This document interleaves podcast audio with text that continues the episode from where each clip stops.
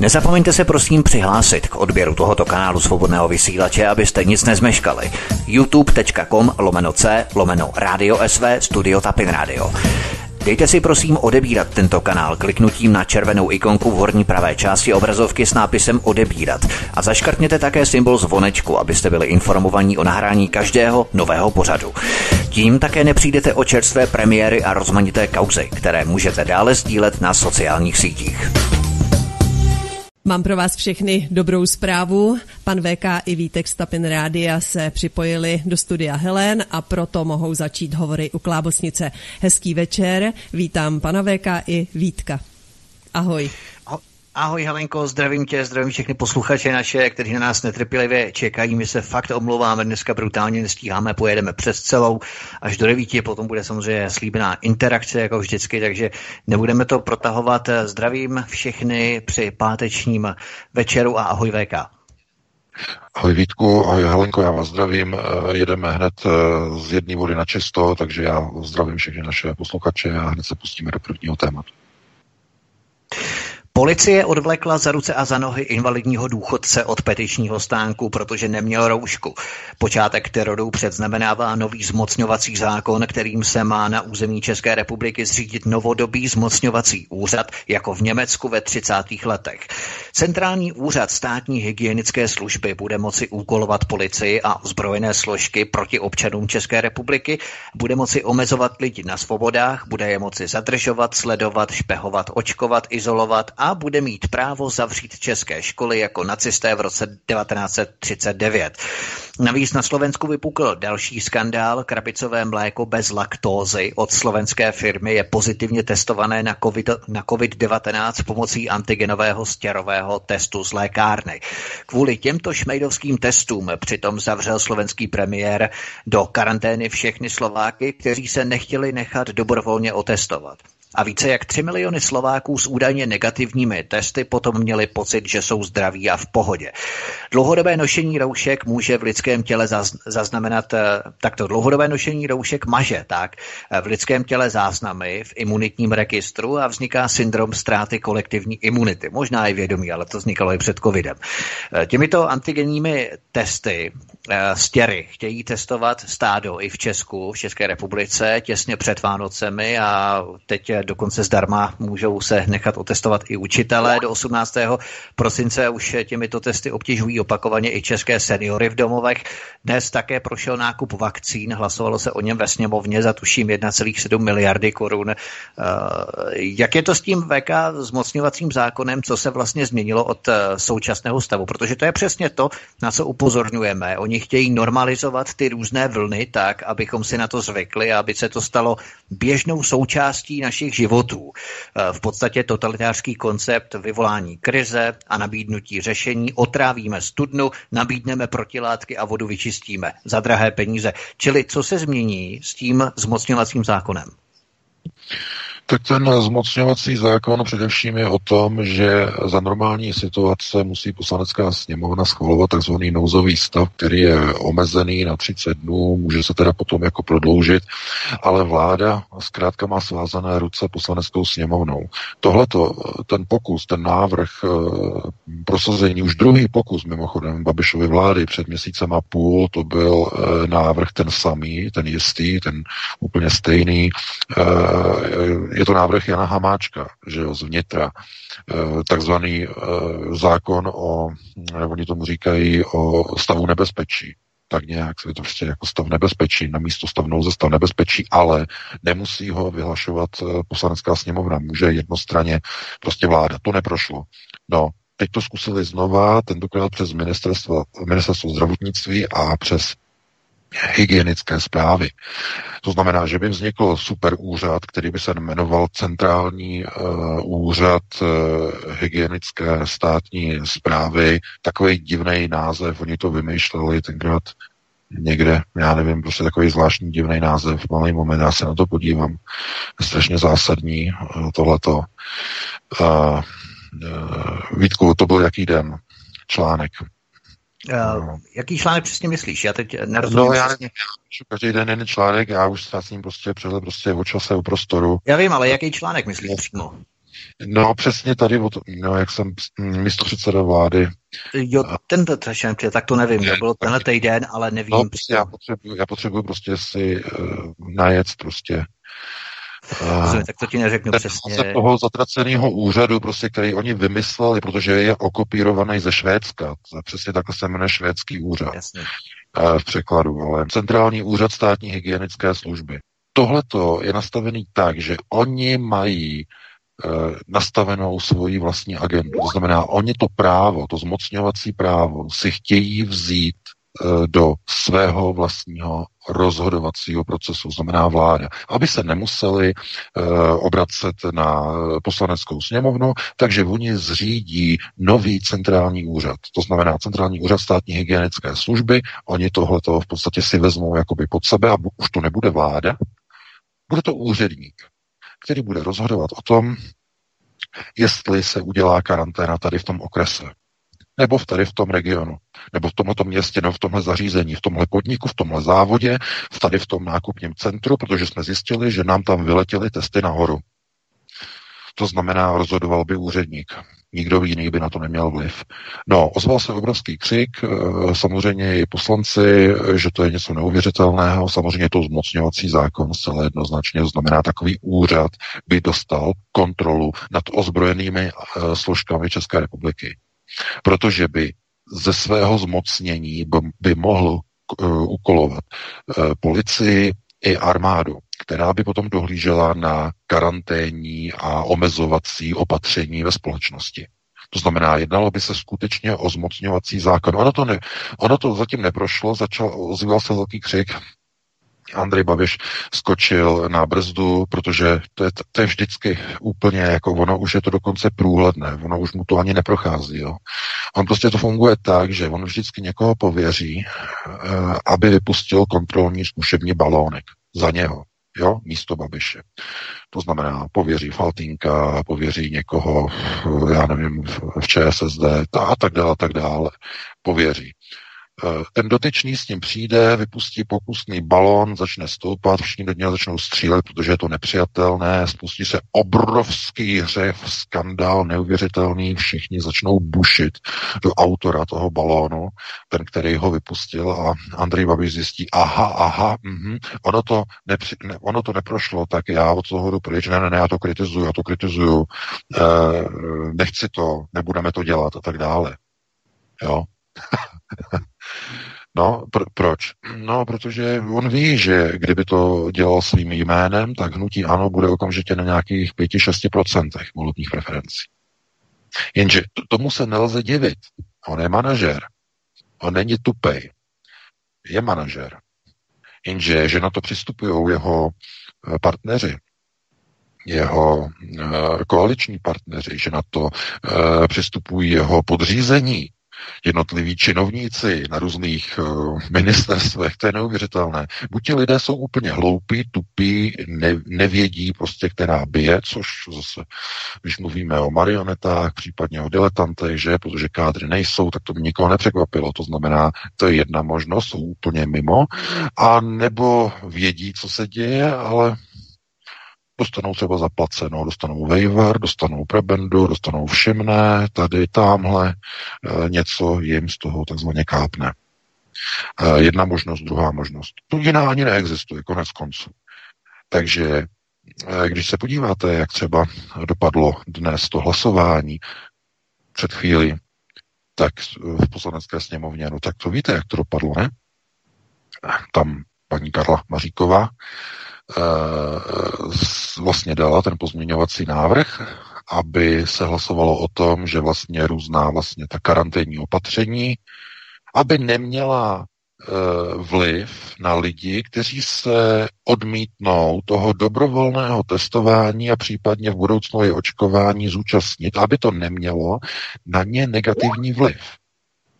Aby to bylo tedy dáno zákonem že ten, kdo se nenechá testovat, nebo ten, kdo se nenechá později očkovat, že nebude nést, že nebude umenčen na svých právech v něčem, a to je úplně jedno na čem. To znamená, nebude umenčen, nebude se na něj dívat jako na člověka druhé kategorie. Neprošlo to rozdílem jednoho jediného hlasu. Je to hlasování číslo 113. Eh, dnešního hlasování eh, je to 72. schůze, 113. hlasování 4. prosince 2020, čas 12.12. 12. Vládní nařízení o distribuci očkování proti onemocnění COVID-19 na PSP.CZ, eh, teda no česky, psp.cz, si to můžete najít. Tam to máte, tam vám létají okolo toho ty motýle, takže tam vidíte, že to neprošlo o jeden hlas. No, eh, že jo, nezařazení hlasovali všichni pro návrh, eh, stan, a to je překvapení, ze stanu dva pro návrh, paní Krutáková, pan Pávek, KDU dva pro návrh, Jan Čižinský, pan Kaňkovský, KSČM, všichni, ti, kteří byli přítomní, tak všichni pro návrh. ČSSD se kompletně zdržela. Zase vykutálená lihová ČSSD zdržela. No tak samozřejmě. Eh, SPD jednotně pro, Piráti také pro návrh, ODS také pro návrh, no to je překvapení. No ale zdrželi se, že tady hnutí ano. No, to je jasný. No neprošlo, no. no o jeden hlas, že? Dole. Mělo, bylo potřeba, je potřeba 48 hlasů a pro ANO bylo 47, takže o jeden hlas, takže ta informace, která nám přišla do redakce, o jeden hlas to neprošlo, takže to je ono, no to je ono, 113. hlasování. Takže se na to podívejte, tak uh, jinými slovy, ten návrh byl o tom, nebo ten pozměňovák byl o tom, prostě, aby ti lidé, kteří se nenechají dobrovolně očkovat, aby neměli následky. Blatný to zablokoval dal v rozpravě, to se potom klikněte na rozpravu, dal nesouhlasné stanovisko s tím návrhem. To znamená, že máte nacisty u vlády, nacisty, nácky. To znamená, chtějí do vás bodat jehly, povinně očkovat pod rouškou dobrovolnosti, okopírované naprosto jednoznačně od pana Matoviče ze Slovenska je to úplně ten stejný systém, stejně nastavený to bude. To znamená, od toho 20. prosince to bude to testování, potom přijdou um, pravděpodobně březen, eh, ta první kola těch očkování, která budou víceméně dobrovolně povinná pro státní zaměstnance, pro armádu, pro policii a pro všechny státní zaměstnance. To je ta první vlna a budou tam samozřejmě ti důchodci v těch domovech důchodců, který musíte okamžitě stáhnout domů. Pokud máte svoje rodiče v domovech důchodců, ať už z jakýchkoliv důvodů, které vůbec tady nebudeme nějak řešit, protože um, to jedině, že jsou osamocení. Ano, pokud jsou osamocení, tak to asi má důvod, ale eh, pokud mají příbuzné a uh, příbuzní jako třeba nestarají o své rodiče, to nebudeme tady vůbec komentovat, to bychom asi museli být nějak v jiných uh, vulgárních intencích, ale bude třeba stáhnout, protože jinak oni je budou nutit do očkování. Dostali jsme do redakce z několika domovů, domovů důchodců, od whistleblowerů, eh, od, eh, no, od dvou sestřiček, no, zdravotních sestřiček ze dvou domovů důchodců do redakce, nezávisle na sobě ze dvou krajů. Nám napsali, eh, že Eh, v podstatě je to nastavené tak, že eh, kdo z klientů, je nazývají klienti, jo? kdo z klientů, tedy z těch důchodců, se odmítne očkovat, tak mu bude navrženo, aby se vystěhoval, aby ukončil, protože bude šířit, eh, potenciálně by představoval jako hrozbu. Přišlo to od ředitele v obou případech, od zřizovatele tedy, tak, od zřizovatele domova důchodců. Takže to je nacismus. To je naprosto jednoznačné. Rozumíte, takže podle toho, jaký máte vztah k rodičům, tak je buď zachráníte, nebo je necháte očkovat nevyzkoušenýma, neotestovanýma, narychlo upečenýma vakcínama, eh, které jsou vyrobené z opic, z myší, z krys laboratorních. To jsou ty nosiče, to jsou ty, eh, to jsou ty látky, které se používají jako nosiče pro tu aktivní látku. Eh, no a jaký je z toho výsledek? No, že v poslanecké sněmovně už teď dopředu pečou, že ten, kdo nebude očkovaný na jaře, tak nebude mít ta stejná práva, jako bude mít ten očkovaný. To je přesně eh, to, co si potom můžete přečíst v tom posledním článku na Aeronetu. Teď zpátku se podívejte, slovenská televize přinesla reportáž ze Švédska, kde začalo komerčně se rozjíždět implantování podkožních radiových NFC čipů pro placení, pro otevírání dveří, pro odemykání dveří, jako paměťový storage, to znamená, kde budete mít zdravotní dokumentaci, to znamená, přijdete do nemocnice, přiložíte ruku k čtečce, tam je kompletní vaše anamnéza, všechno prostě e, pod kůží, budete platit v obchodech, budete otevírat dveře čipem. E, když ten čip bude obsahovat údaj, že jste očkovaný nebo že jste testovaný, dveře se otevřou. Když nebudete mít čip vůbec, anebo když v čipu bude informace, že nejste očkovaní ani testovaní, dveře se neotevřou, nevstoupíte do obchodu, nenakoupíte si. Proč? Ne, že by vás někdo tam zadržoval, protože se ty dveře neotevřou. Maximálně to budete moci dělat tak, že budete vždycky čekat, jak někdo jde dovnitř, kdo je otestovaný a vy za ním proklouznete. Eh, jenže, chápete, oni tam budou mít ty eh, bezpečnostní rámy, kterými budete procházet a budou verifikovat eh, ve vašich prstech pod kůží ty čipy. To znamená, jakmile on to přečte, ten rám, je napojený na internet samozřejmě přes systém, přečte čip a zjistí, eh, že nemáte očkování, rám začne řvát, jako kdybyste nesl zbraň. Okamžitě se spustí alarm, začne to troubit, pískat. Okamžitě. Hned přiběhne ochranka, povalí vás na zem a vy nejste očkovaný, vy jste nás chtěl tady všechny nakazit. To samé, když člověk nebude mít vůbec žádný čip. To znamená, tam je senzor, fotosenzor a ten vlastně, když se protne, tak znamená, že prochází osoba. Jo? Ne, nesleduje se ještě váš čip, ale jenom vaše fyzická osoba, znamená noha či ruka protne eh, vlastně eh, fotobuňku a znamená, že tam prochází člověk. V tom okamžiku se zapne NFC detektor, skener a začne zjišťovat, jestli osoba, která zrovna prochází, jestli má na sobě čip. Pokud ano, čip přečte, vyhodnotí údaje. Pokud ne, spustí se alarm. Do obchodu vstoupila osoba e, bezpečnostním rámem, e, u které nebyl nalezený čip. To znamená hned poplach. Takže v, v, ve Švédsku už to je. A e, já jsem z toho udělal článek kvůli tomu, protože ta reportáž slovenské televize je důležitá. Měli byste se na ní podívat. To znamená, tam jsou přímo uvedené už v praxi uváděné příklady. To znamená, můžete uh, vlastně e, tím aktivovat přístup k tiskárně ve, fi- ve firmě, zaplatit za počet okopírovaných stránek jo, v Kinkosu. Nebo nevím, jestli tam máte Kinkos v České republice, nebo vlastně asi jenom v Americe, já nevím. Ale no prostě firma, kam chodí lidi si kopírovat věci, jo, na kopírkách. Nevím, jak se to jmenuje v Česku. A e, tak zaplatíte, jo, přiložením ruky přiložíte. No a e, bez toho vám to neokopíruje ty papíry. Neokopíruje, nevytiskne, nic. To znamená, takhle je to nastavené. Ale stejně tak při přístupu vlastně do škol, to znamená, tohle to bude dětem vpichované vlastně pod kůži mezi ten prst, ten palec a ten ukazovák e, vlastně do té mezery, v kůži, tam oni to zavedou, no a děti tam budou mít uložené, co tam budou mít uloženého?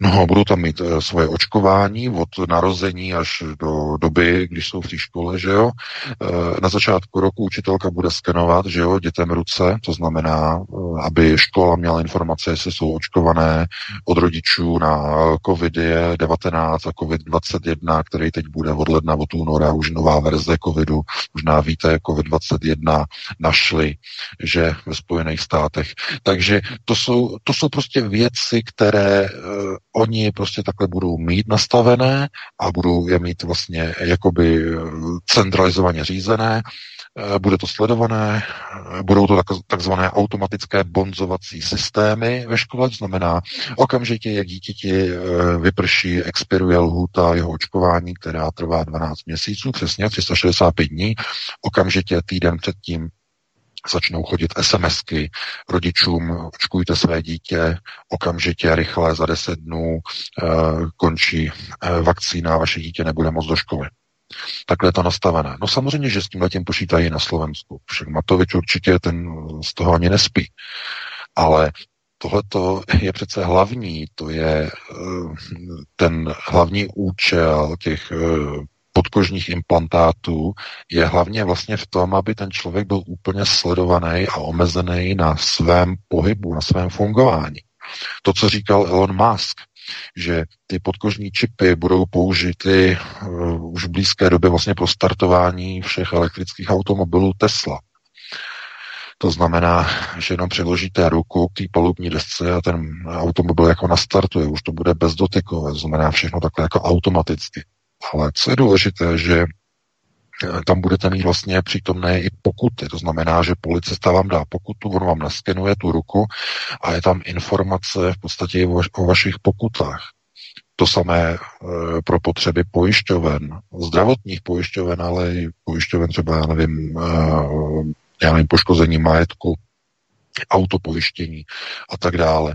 To znamená, že bez toho budete mít třeba vyšší premium nebo vyšší prostě poplatky prostě za auto, když to prostě budete mít jenom na papíru, anebo když to budete mít prostě pod prstem uh, v nějakém čipu. To samé zaměstnanecké odbory. To znamená, že jo, firma nařídí, že lidi musí chodit jenom s čipem uh, do práce, no a uh, odbory se toho chytnou a budou mít odborářské čipy. To znamená, bude to, bude to benefit. Kdo má čip nastřelený, tak víte, co udělá zaměstnavatel a odbory ve spolupráci s odborama.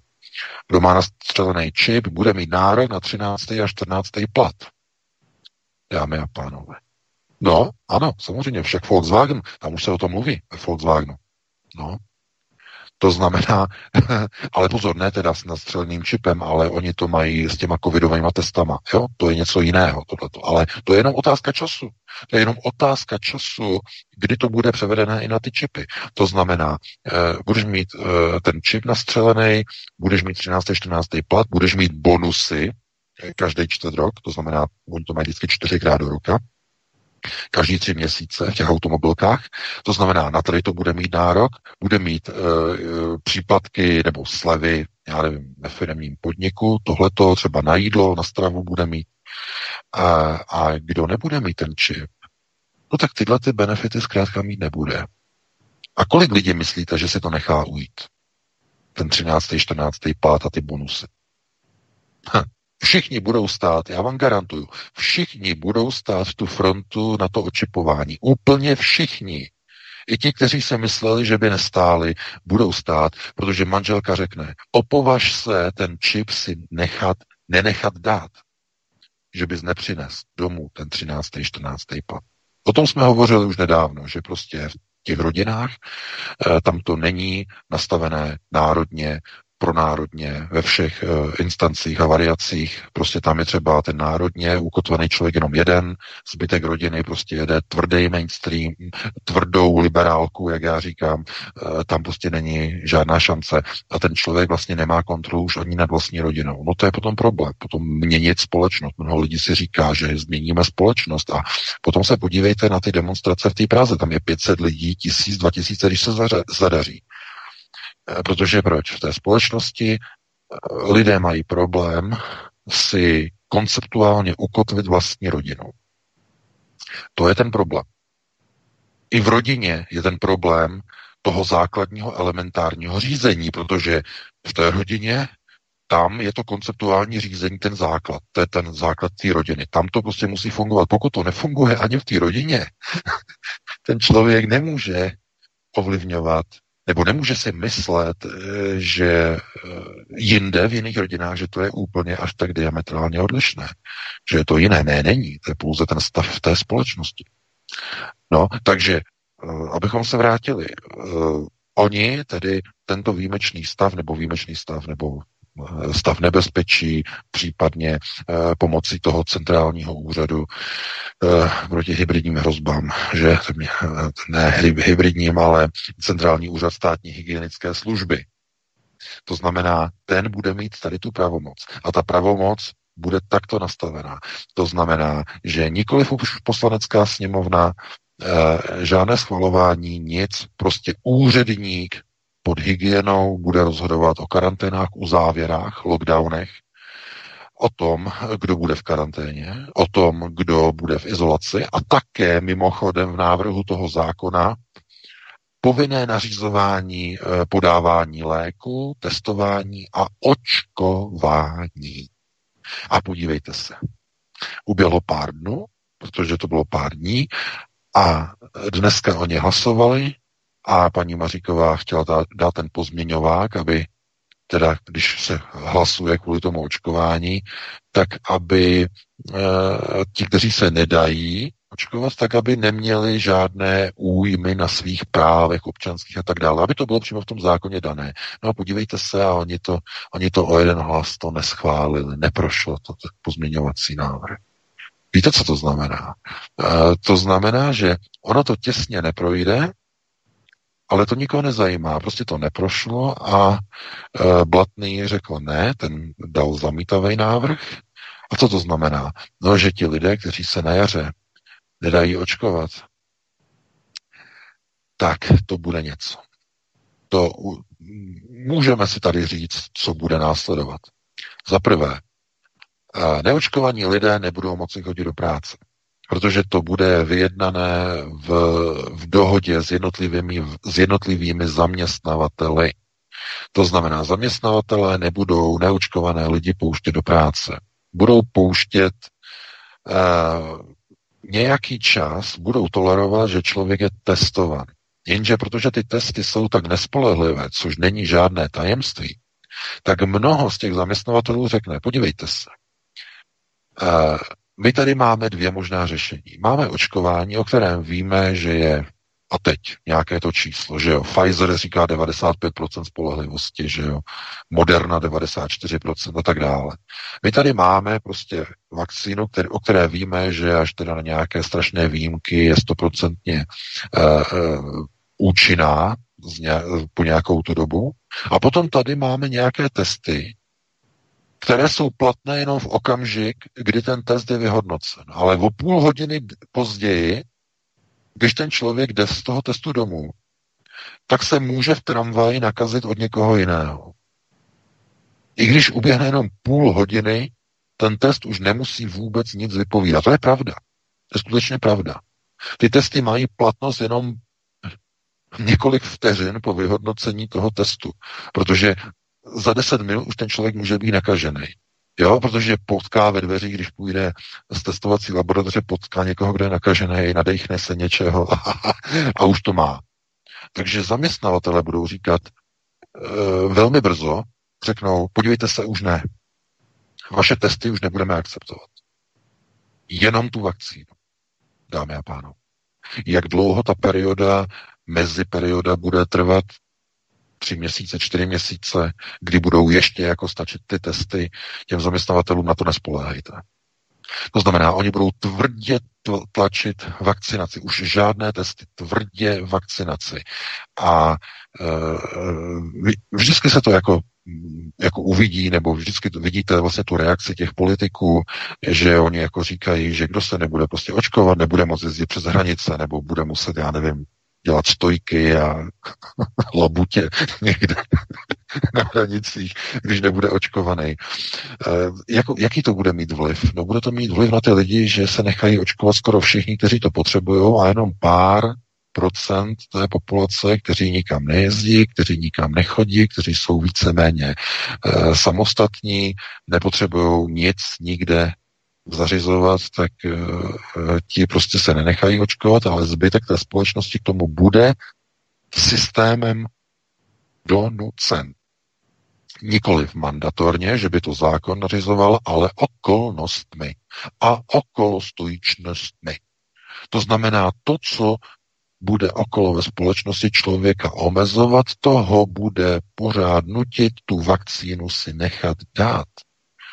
A přitom to bude pořád dobrovolné. Po, potom, jako to říká ten provozovatel toho dezinformačního webu, že eh, pan Cempr, eh, že jak tam vysvětloval svým čtenářům, eh, že to přece není pravda, že to je povinné, je to dobrovolné. Člověk se může dobrovolně rozhodnout, že nepůjde do zaměstnání, protože zaměstnavatel vyžaduje vakcinaci a testy, nebo jenom vakcinaci myslím, že vakcinaci, tam vysvětloval v tom jednom článku, jsem dostal odkaz, já jsem se musel smát, to je něco neuvěřitelného, co někdo dokáže pitomost vypotit z hlavy.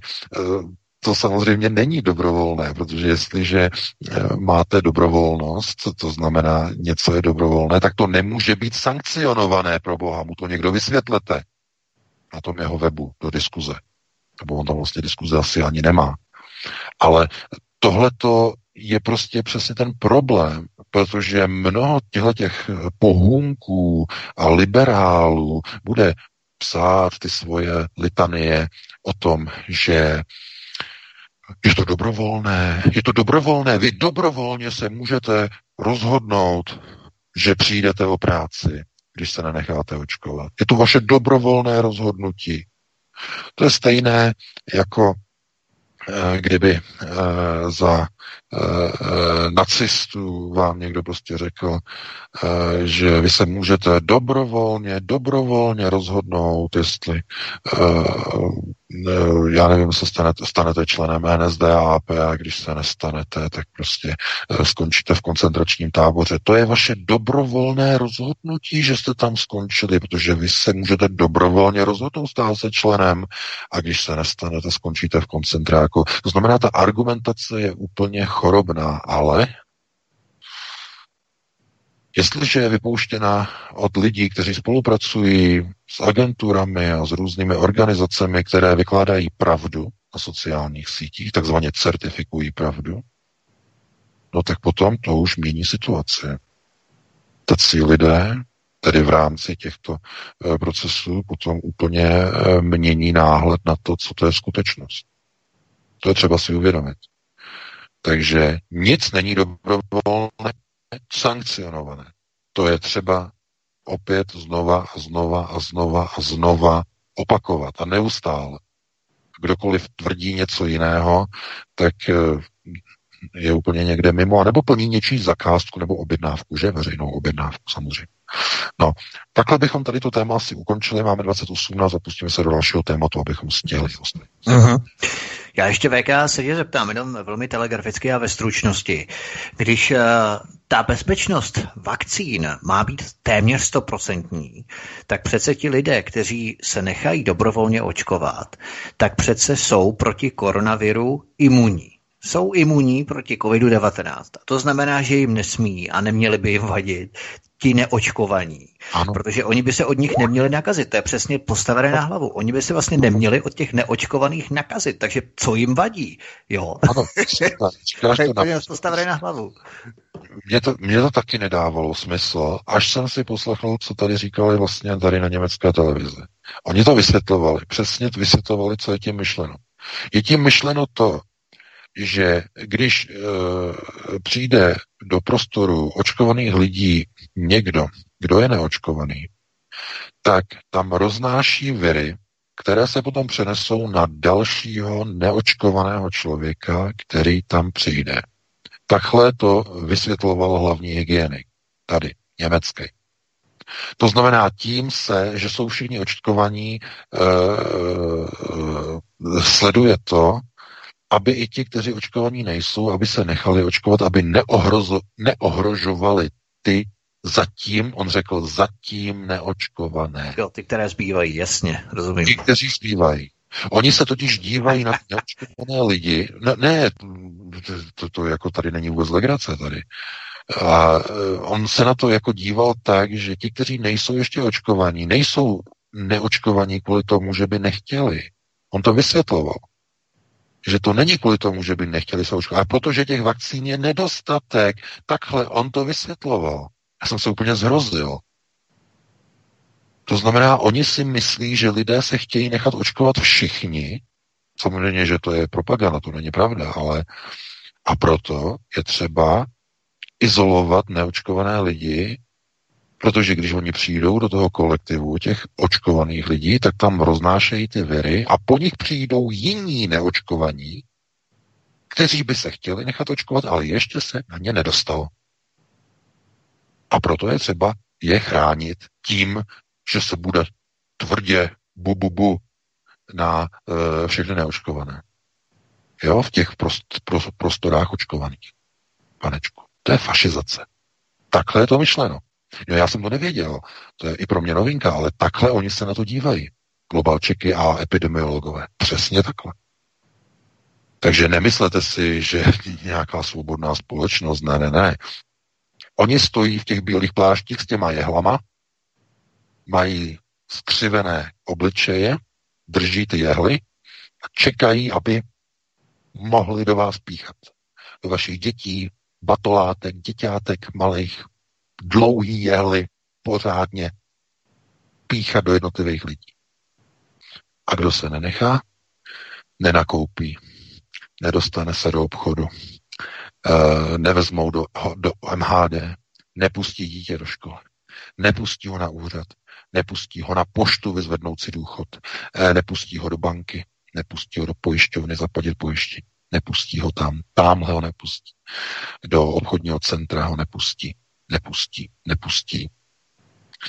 Co má takový člověk dělat? Jo, to je, takhle oni to prostě mají vymyšlený. A že věci, které vlastně potom jsou jakoby napojené eh, na eh, tady ty systémy, které potom jenom představují uh, jakoby uh, tu společnost, která jako se dívá na to, aby všichni jako byli očkovaní, všichni byli zabezpečení, tak to vede prostě k té obrovské fašizaci, kdy uh, najednou vidíte i zastánce odpírání svobody, kdy vidíte člověka, který se živí eh, vyvracením hoaxů, má webovou stránku a lidem tam tvrdí, že člověk, který uh, se dobrovolně odmítne testovat, respektive očkovat, takže dobrovolně se tím vzdává práce, protože dobrovolně se rozhodl, že o tu práci přijde, když zaměstnavatel to očkování nebo testování vyžaduje. To je konec. Chápete? A co potom jako chcete eh, jakoby měnit v té společnosti, když uh, najednou se stávají uh, jakoby tady ty názory nejenom někde na nějakých obskurních uh, různých webech, které něco jako se stavějí do pozice vykládání pravdy, ale uh, i na vlastně na pozicích, jako jsou třeba centrální státní nebo zemští hygienici, kteří potom v televizi říkají, že přece všichni se chtějí nechat očkovat pouze na některé se ještě nedostalo, protože vakcíny je nedostatek. To je tragédie. Chápete? Oni už ani neuvažují o tom, že by se někdo nechtěl nechat dát očkovat. Až takhle daleko ta fašizace zachází. Některých těch úplně sfanatizovaných hygieniků a přesně do čel těchto hygienických sfašizovaných organizací oni chtějí někoho postavit, aby vedl ten centrální úřad státní hygienické služby který by potom disponoval tou ozbrojenou mocí a mohl by posílat policisty a vojáky tam a tam. Tamhle uzavřete tu vesnici, tamhle tu městskou čtvrť, uzavřete to tam, dejte tam zátarasy, tam je karanténa, tam nesmí chodit, tam a tam. Tady ty lidi zavřete do karantén, eh, tohleto, tohleto, ti se nesmí pohybovat, ti se nesmí stýkat a tam dále, a tak dále, a tak dále. A, a, a nikdo nad tím už nebude mít kontrolu pokud ten zákon projde, nikdo z poslanecké sněmovny už nebude moci říct ani blé. Vůbec nic. Uh, proto, uh, jak se tady ptal uh, minulý týden pán, jenom velice rychle, ve, zkratce, tak nám na, napsal uh, jeden člověk, který žije v cizině, takže uh, kam se dá ještě jako bez testů jako odletět bez eh, nějakých kontrol, to znamená bez covidových záležitostí, eh, tak on tam vlastně napsal, že ty země jsou Mexiko, Dominikánská republika, eh, Honduras a Brazílie. Doufám, že jsem na něco nezapomněl, možná ještě na jeden stát jsem asi zapomněl. A prostě tady v těch zemích, e, že prostě jako se dá prostě žít a fungovat e, po emigraci z Evropy kvůli tomu, co vlastně čeká Evropu poměrně dobře, pokud má někdo jako trošku našetřené peníze, tak prostě tady v těch zemích jmenovaných se dá žít velice dobře. Je to zpráva tedy od člověka, který eh, takhle vlastně odešel z České republiky a eh, de facto to tam popisuje v tom e-mailu.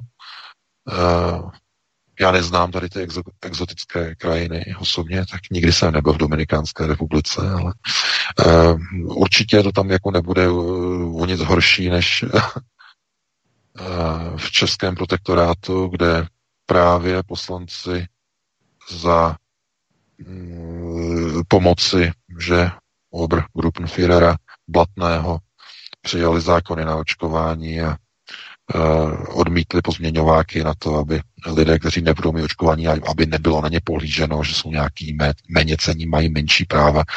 Uh, oni to mají připravené. Oni to mají připravené v rámci globalizace i samozřejmě v České kotlině je připraveno. Lidé budou dobrovolně donuceni. Jo, takto. Dobrovolně donuceni, takzvaně na sílu. Igor Matovič vymyslel ten nový výraz. Dobrovolně na sílu. Jo, to si zapamatujte. To je made in Matelko. Takže eh, eh, to, to je naprosto geniální. On ten člověk je v jedné věci úplně jako prostě vymýšlí takovéhle prostě chujoviny e, způsobem, že e, oni vlastně vystihují tu skutečnost. Jo? To znamená dobrovolně na sílu. Ty dobrovolně se necháš očkovat a potom, když se nenecháš dobrovolně, se tím zdáváš svého zaměstnání ve firmě, protože si nesplnil přání zaměstnavatele. To je, to je dobrovolně na sílu. Můžete panu Cemperovi napsat. Dobrovolně na sílu. A my tohleto nebudeme na alternativě akceptovat.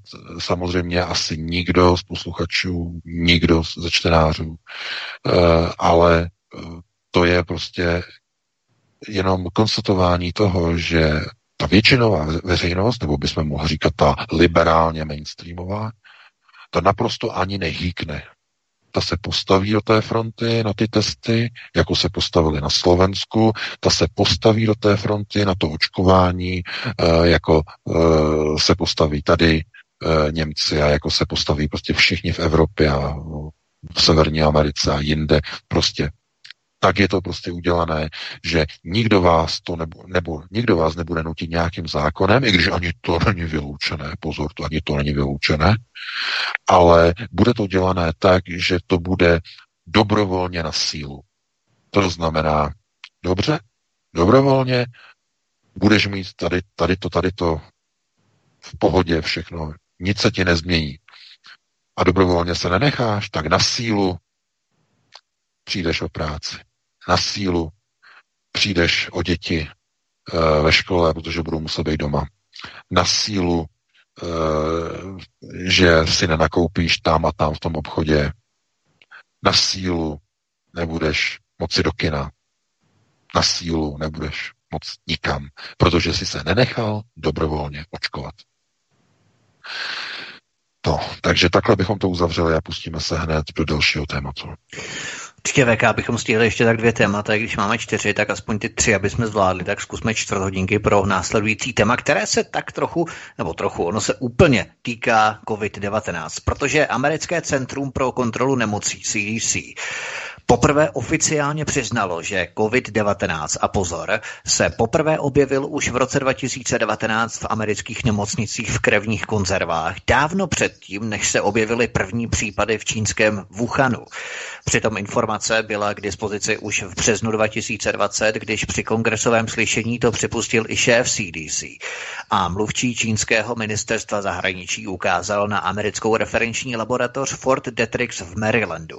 Španělští virologové meteorologové navíc objevili stopy koronaviru v odpadních vodách již v březnu 2019.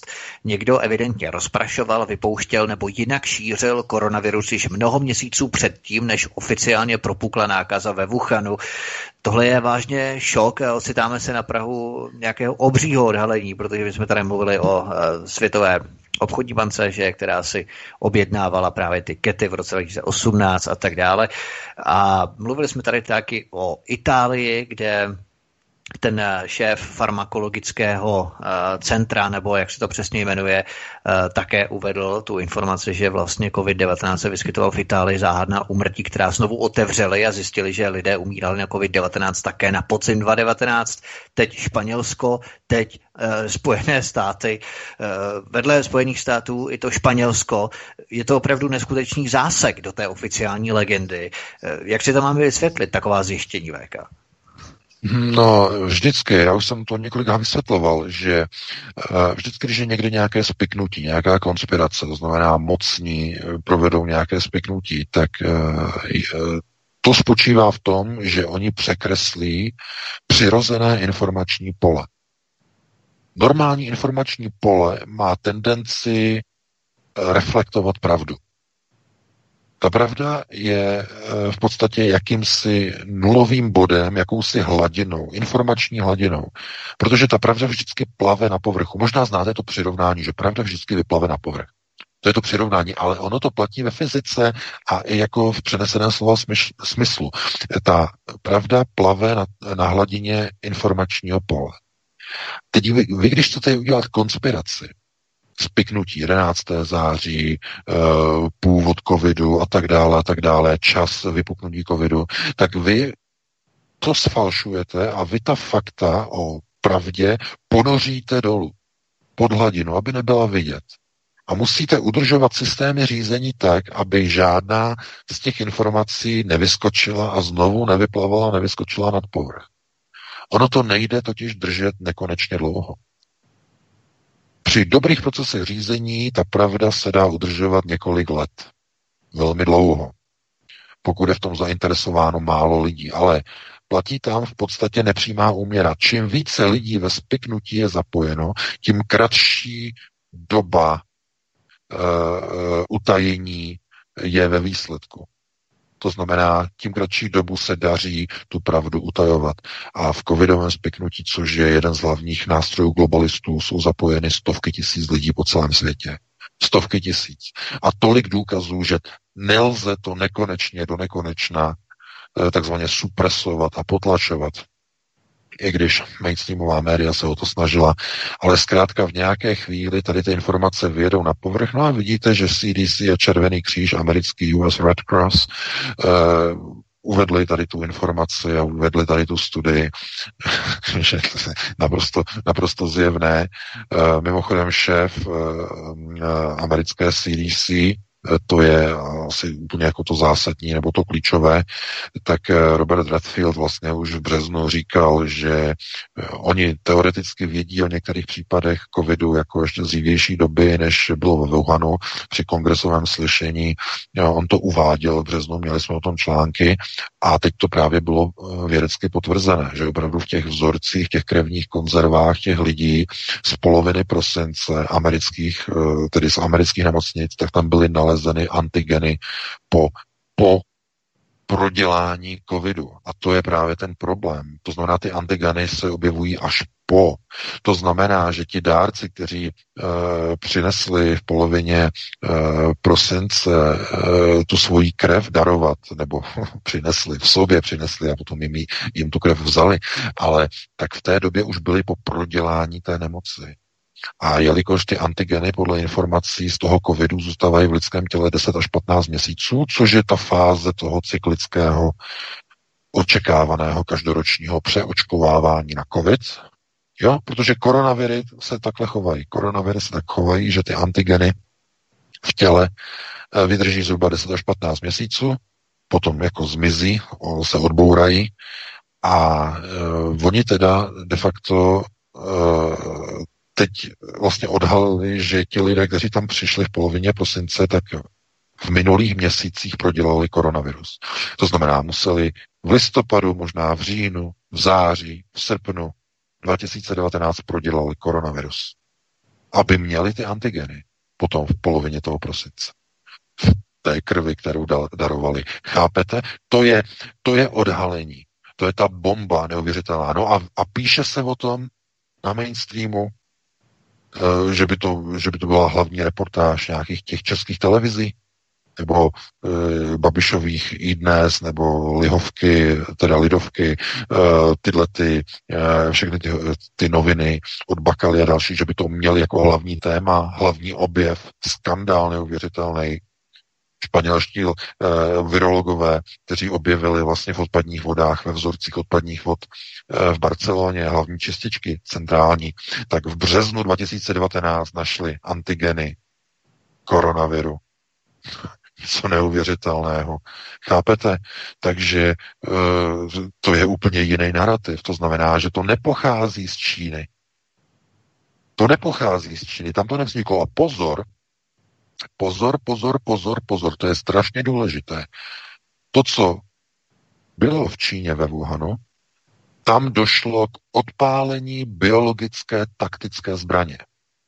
Přímo ve vládní čtvrti ve Wuhanu. My jsme o tom přinášeli v březnu článek, že e, tam přicházejí z Číny informace z Wuhanu od toho whistleblowera, e, že celá vládní čtvrť ve Wuhanu je uzavřená, je tam armáda, jsou tam elitní jednotky a okolo těch mrakodrapů tam probíhají, lítají vrtulníky, něco tam zjišťují, prostě celé je to tam uzavřený. Zřejmě tam došlo k odpálení taktické zbraně, biologické.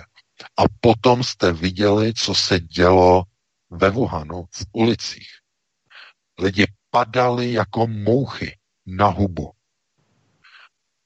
A na ulicích, v metru, na letišti, na hubu stáli a najednou sekli a byli mrtví. To znamená, co to bylo? No, něco neuvěřitelného, zbraň nové generace, úplně něco neuvěřitelného, ale co je důležité? Začala se o to zajímat ruská rozvědka. To máme ty informace. Uh, proč? Určitě jste sledovali jednu zvláštní věc. O té si musíme říct, to je strašně důležité. Víte, že v Rusku nebylo nic. V Rusku nebylo nic, prostě celá Evropa v plamenech, že jo, virus tady, koronavirus tady, tady, Babiš chytal honem rychle motýle, e, aby nedostali koronavirus. To znamená, všichni byli úplně v šoku a v Rusku ne. V Rusku klid. Tam prostě pár případů, nezajímá, nezajímá nás to, nezajímá, všechno v klidu, všechno v klidu. Pak se něco stalo. Co slučilo? Co se stalo v Rusku? Že Rusko začalo hrát hru domu Rothschild. Proč oni začali hrát hru na koronavirus? Najednou obrovská sfalšovaná čísla. Na ruské alternativě se o tom píše, že všechna čísla, která jsou v Rusku, jsou sfalšovaná že lidi tam tam dělají na ministerstvu ruském zdravotnictví, tam falšují, cinkají čísla, že to je jenom cink, cink, cink, prostě sfalšovaný všechno, že tohle to jako, že co to je, co to má znamenat, proč, z jakého důvodu.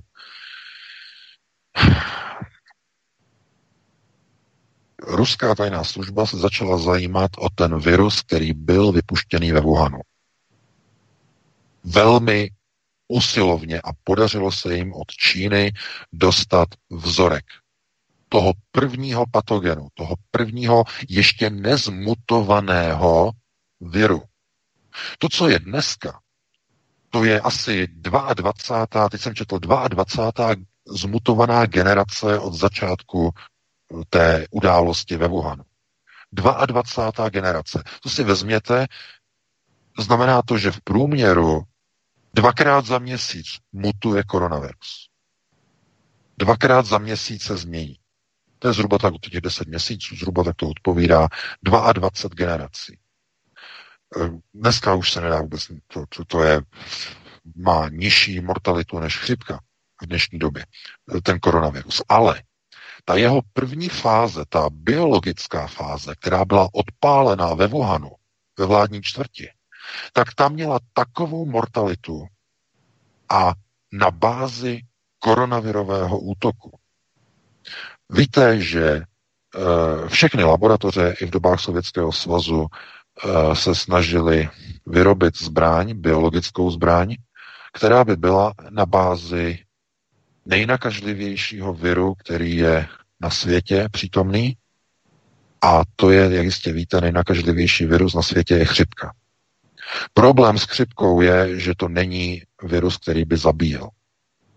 A všechny biologické laboratoře se snažily dlouhé desítky let modifikovat virus chřipky, který patří do rodiny koronavirů, na bojovou taktickou biologickou zbraň, která by dokázala pozabíjet lidi bez jakékoliv stopy.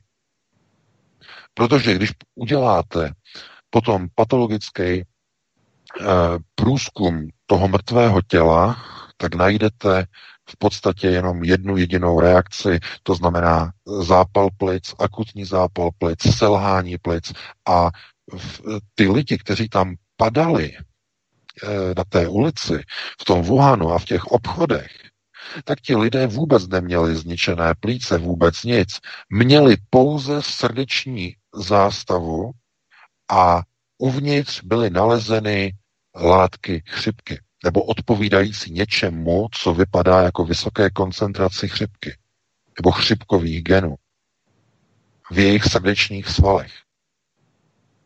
Proč se o to začala zajímat ruská rozvědka v Dubnu?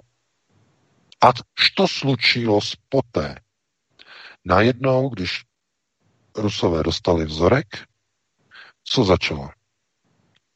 Vypukla v Rusku obrovská epidemie, v uvozovkách, v uvozovkách mediální epidemie, stejně jako ve všech ostatních zemích světa.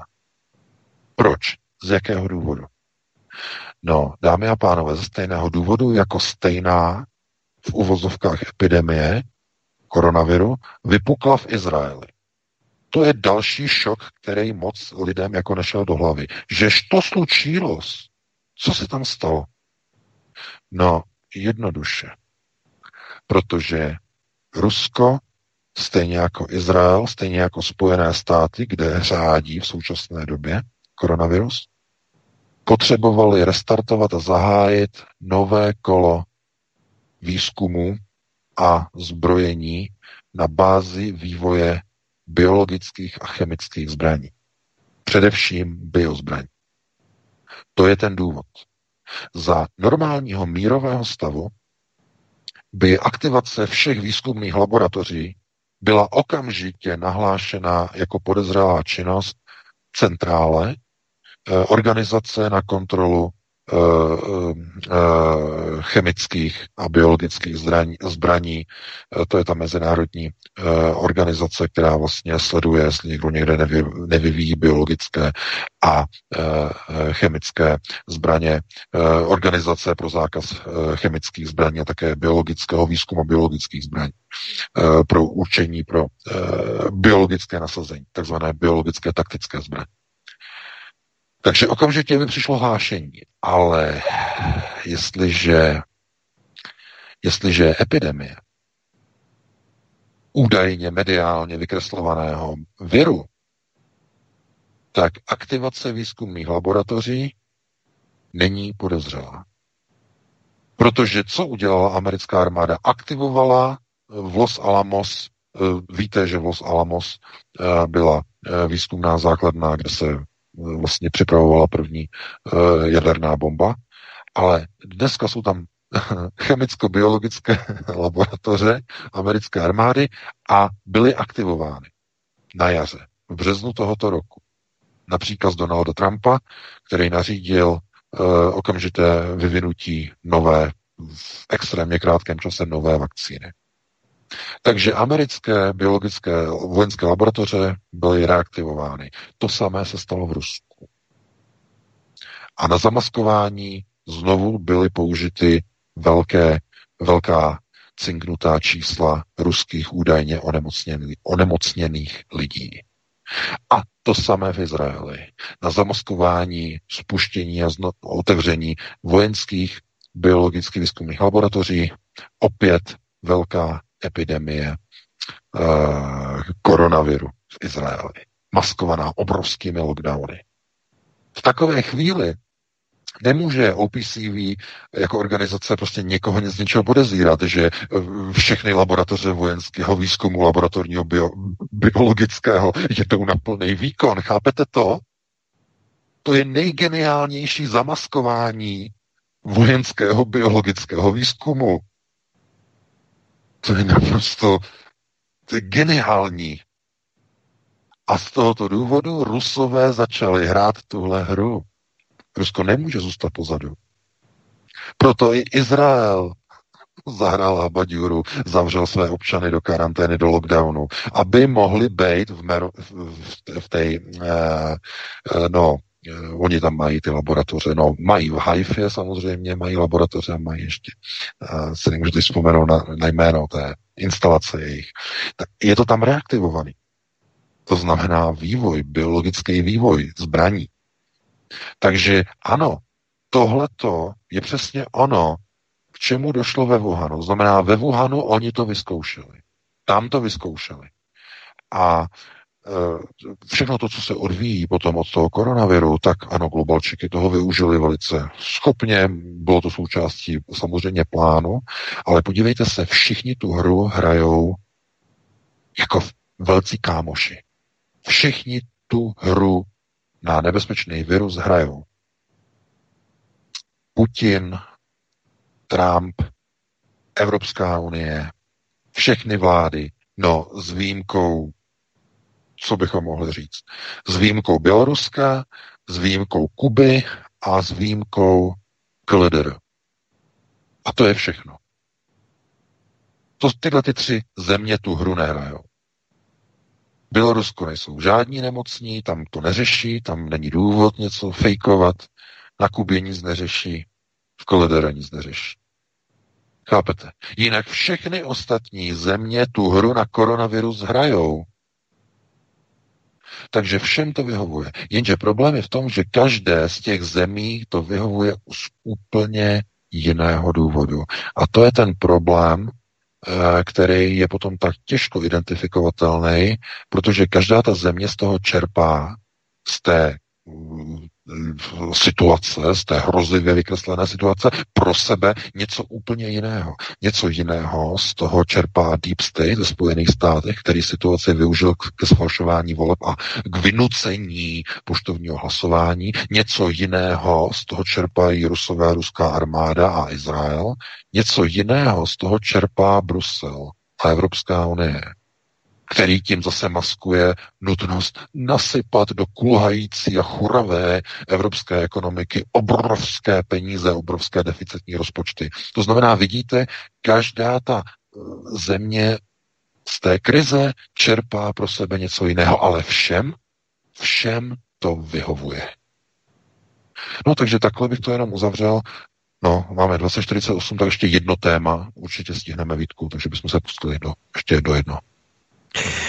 Jenom pár hodin po Trumpově projevu v Bílém domě vyšel ve Washington Times celostránkový inzerát hnutí We the People, které zastupuje Sidney Powellová, aby prezident Trump vyhlásil na území Spojených států amerických rámcově omezené stané právo a zajistil opakování voleb pod dozorem americké armády.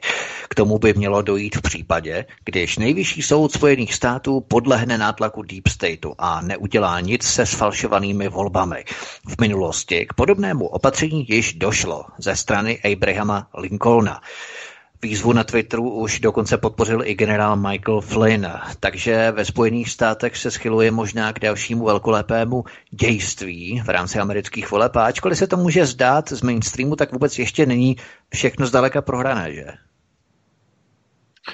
Tak ve Spojených státech situace eh, spěje de facto velkému zlomu, k velkému předělu, eh, který eh, jednoznačně jakoby změní běh dějin a nejenom dějin Spojených států, ale vůbec jako celosvětově. To, co se vlastně odehrává ve Spojených státech, tak je situace, která je na pokraji občanské války. Jakkoliv eh, se na to můžeme dívat z různých úhlů pohledu, tak eh, to prohlášení eh, hnutí We the People je de facto jenom tím stavem a řekněme o ním vyjádřením, že tam už není vůbec žádné cesty zpět. Ta americká společnost je rozdělená na dvě přesně ostře vyčleněné skupiny. Jedna skupina nenávidí a nesnáší tu druhou způsobem, kterou, kterým ani nelze definovat.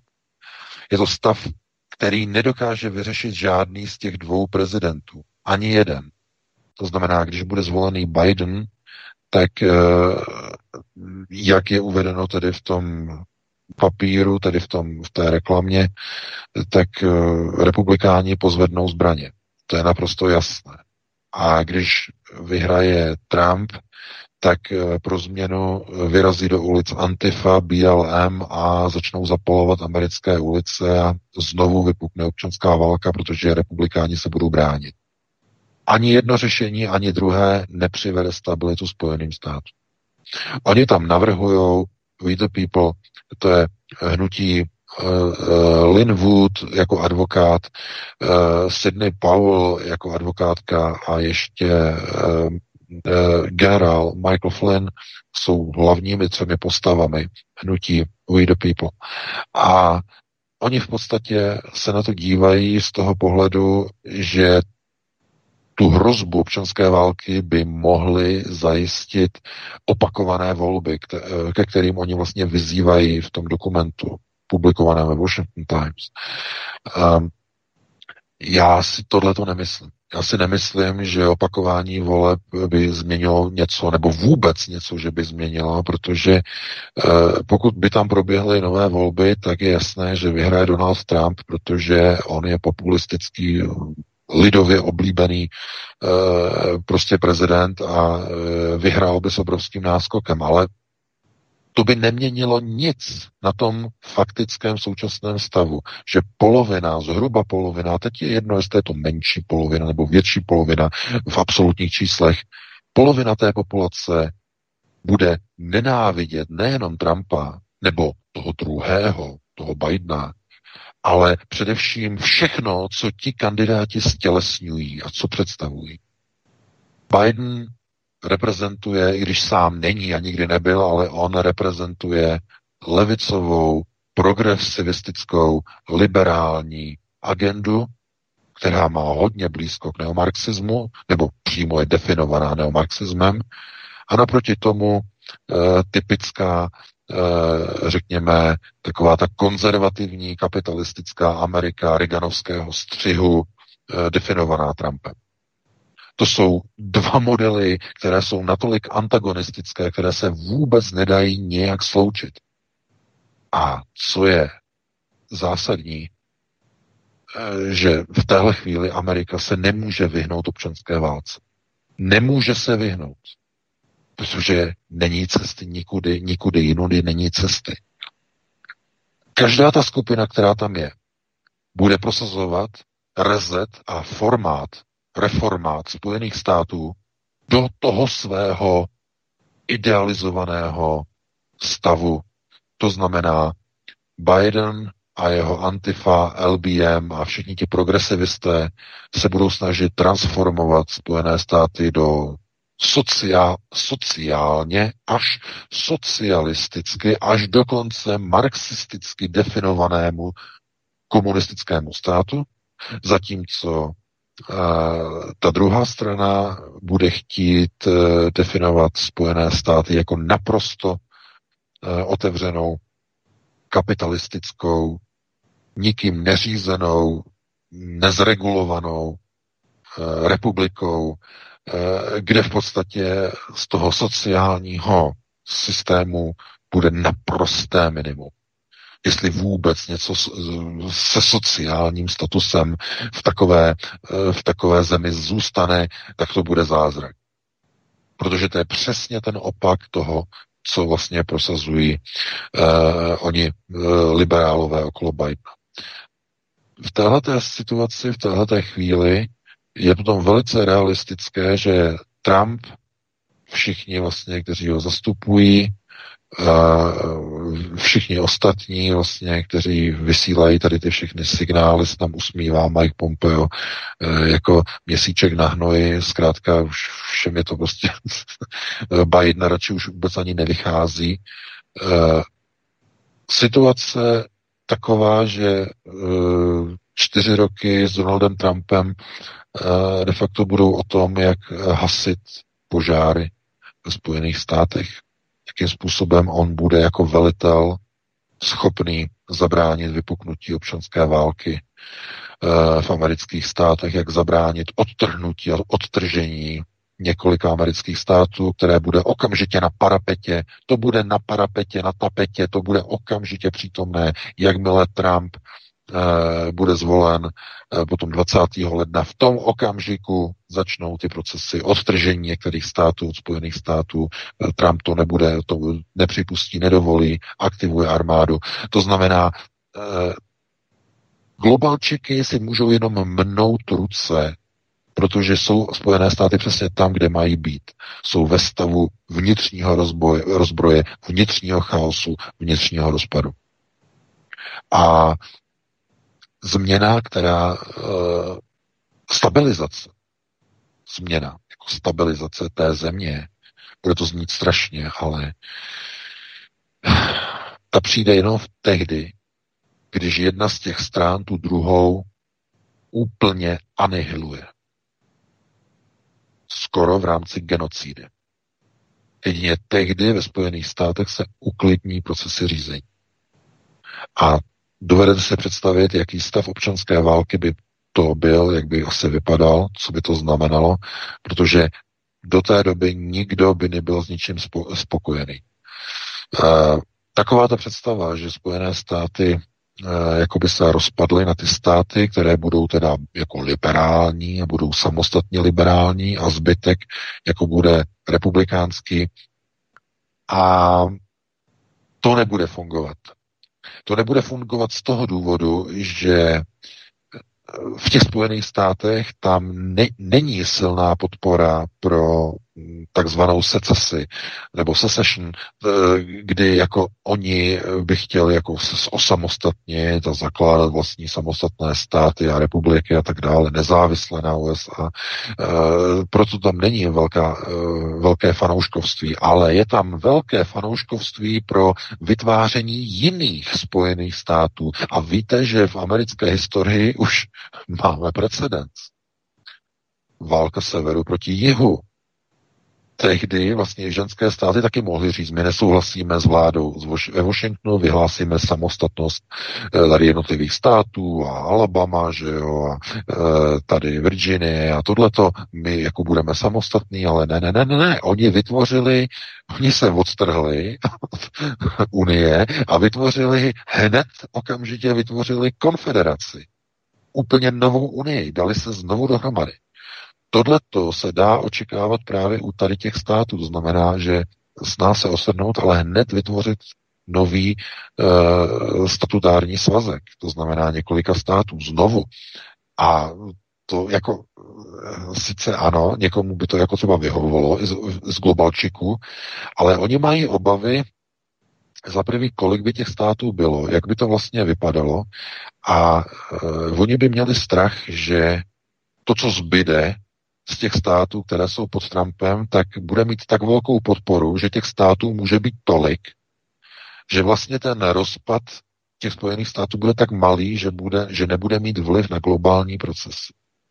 I kdyby k tomu rozpadu došlo, nebude to mít vliv, protože kolik těch, uh, jenom pro vaši informaci, uh, a jako to, to je samozřejmě informace, která je zajímavá, ale 31 amerických států v nich vládnou republikáni. Jenom v 19 státech vládnou demokrati. Sice v těch velkých státech, to je pravda, Kalifornie, New York a tak dále, ale jinak početně 39 eh, států, eh, teda 31 eh, států mají, mají republikáni demokraté jenom 19. To znamená, že ono by to tak nějak jako vypadalo, že by to bylo úplně jako ne tak zase až tak jako přesvědčivé. Eh, tam si musíme opravdu počkat eh, na to, jak to v podstatě Trump zvládne jak to tam bude nastavené. Každopádně ten inzerát hnutí We the People je opravdu děsivý, protože to, co je tam na konci, tak jenom označuje, že to je výhruška. To znamená, je to i varování Trumpovi, že pokud nebude jednat, tak už to bude potom úplně i bez něho. To znamená, že Trump má teď opravdu velkou zodpovědnost. To je to je opravdu jako zásadní. Takže já bych tady to asi ukončil. Máme 21 eh, hodin přesně, tak si dáme přestávku Vítku nějakých 6, 7, 8 minut, tak jak vám to vyjde a potom bychom se pustili do telefonických dotazů. Jasně, určitě, protože není čas. Já tady mám sice jeden písemný dotaz, ale a zřejmě nebude čas, takže pustíme se rovnou, Helenko, potom do telefonických dotazů. Dáme si dvě písničky. Máš tam něco připraveného, hezkého určitě. Tak hlavně k tématu. Dejme si písničku Jsem pozitivní. Nezapomeňte se prosím přihlásit k odběru tohoto kanálu Svobodného vysílače, abyste nic nezmeškali. youtube.com lomeno c lomeno radio sv studio tapin radio. Dejte si prosím odebírat tento kanál kliknutím na červenou ikonku v horní pravé části obrazovky s nápisem odebírat a zaškrtněte také symbol zvonečku, abyste byli informovaní o nahrání každého nového pořadu. Tím také nepřijdete o čerstvé premiéry a rozmanité kauzy, které můžete dále sdílet na sociálních sítích. Písnička dozněla a je tu čas který je vyměřený vám, posluchačům Svobodného vysílače CS a vašim otázkám na pana VK. My už máme prvního volajícího a já se teď jen ptám, jestli jste oba připraveni. Jak ty, Vítku, tak pan VK. Ta planeta opět tam dělala docela takový zajímavý podkres, to bylo celou hodinu. Já jsem tady, Helenko. No, posloucháme, určitě čekáme prvního. Ano. Bych chtěl jenom zdůraznit na začátku, že tady máme takové pravidlo, které je ohleduplné vůči ostatním, aby se dovolalo co nejvíce lidí, tak prosíme, buďte ohleduplní i vy a zkusme dodržovat to pravidlo, že se dovoláme pouze jednou a nikdo nebude volat dvakrát anebo vícekrát. Potom nám lidé píší, že se nemohli dovolat, že tu bereme některé posluchače přednostně vícekrát, takže zkusme volat pouze jednou a být ohleduplní a ohleduplní i k ostatním ostatním. Takže to je jenom takové, eh, řekněme, připomenutí na začátek a už dáme ho v místo prvnímu posluchači, Helenko. Ano, dobrý večer, můžete se ptát, jste ve vysílání. Dobrý večer, posluchač z Prahy. Eh, já jsem se chtěl zeptat, za prvé jsem chtěl poděkovat za práci Vítkovi a VK, eh, že Eh, znám spoustu lidí, kteří na ty pátky čekají a že jsou to pro ně opravdu velice jako vlastně takové jako spásné spásné informace, že jsou to vůbec informace, které my se tady nedovíme, takže poděkování za prvé. Za druhé potom jsem chtěl říct, že Ilona Čáková, Roman Holí a Kamelot nahráli výbornou písničku eh, v dlouhém zatmění, o tom času zatmění a eh, vlastně těch řetězech, ve kterých se teďka my eh, jako národ ocitáme. A potom jsem se chtěl zeptat, ta Maříková SPD eh, ve sněmovně se ptala eh, Babiše, jestli se nechá očkovat a on eh, řekl, že neví, že se musí poradit s doktorem, protože nějak nemá slezinu nebo něco. Takže když mu ten doktor eh, to dočko, očkování nedoporučí a on se očkovat eh, jako nedá, tak jak bude potom třeba moci cestovat? Jo? To je taková trošinku hypotetická otázka a je zajímavý, že ji položila poslankyně za stranu SPD, kteří jinak někteří členové její tvrdí, že, že VK je agentem BIS a tak dále. To už je jenom takové jako perlička nakonec. Děkuji a budu poslouchat. Také děkujeme. Děkujeme. Já jenom doložím, že možná to bude uh, jaksi precedens pro zaměstnance Agrofertu, kteří se třeba taky nebudou muset nechat podle svého šéfa očkovat. Ale uh, VK, co bys k tomu měl? Já jsem to četl tu reakci, že měl v dětství nějak operaci sleziny, ehm, měl tam nějaký problémy a když byl očkovaný na tetanus, eh, tak eh, ne na tetanus, my, nebo a my, myslím, že to bylo na tetanus, tam byl článek, ale eh, že po očkování, že prostě omdlel, že ztratil vědomí. a z toho důvodu, jakože prostě se musí poradit jako s lékařem. Myslím, že to bylo jako kvůli, myslím, kvůli té slezině, ale teď mě neberte za slovo, prosím vás.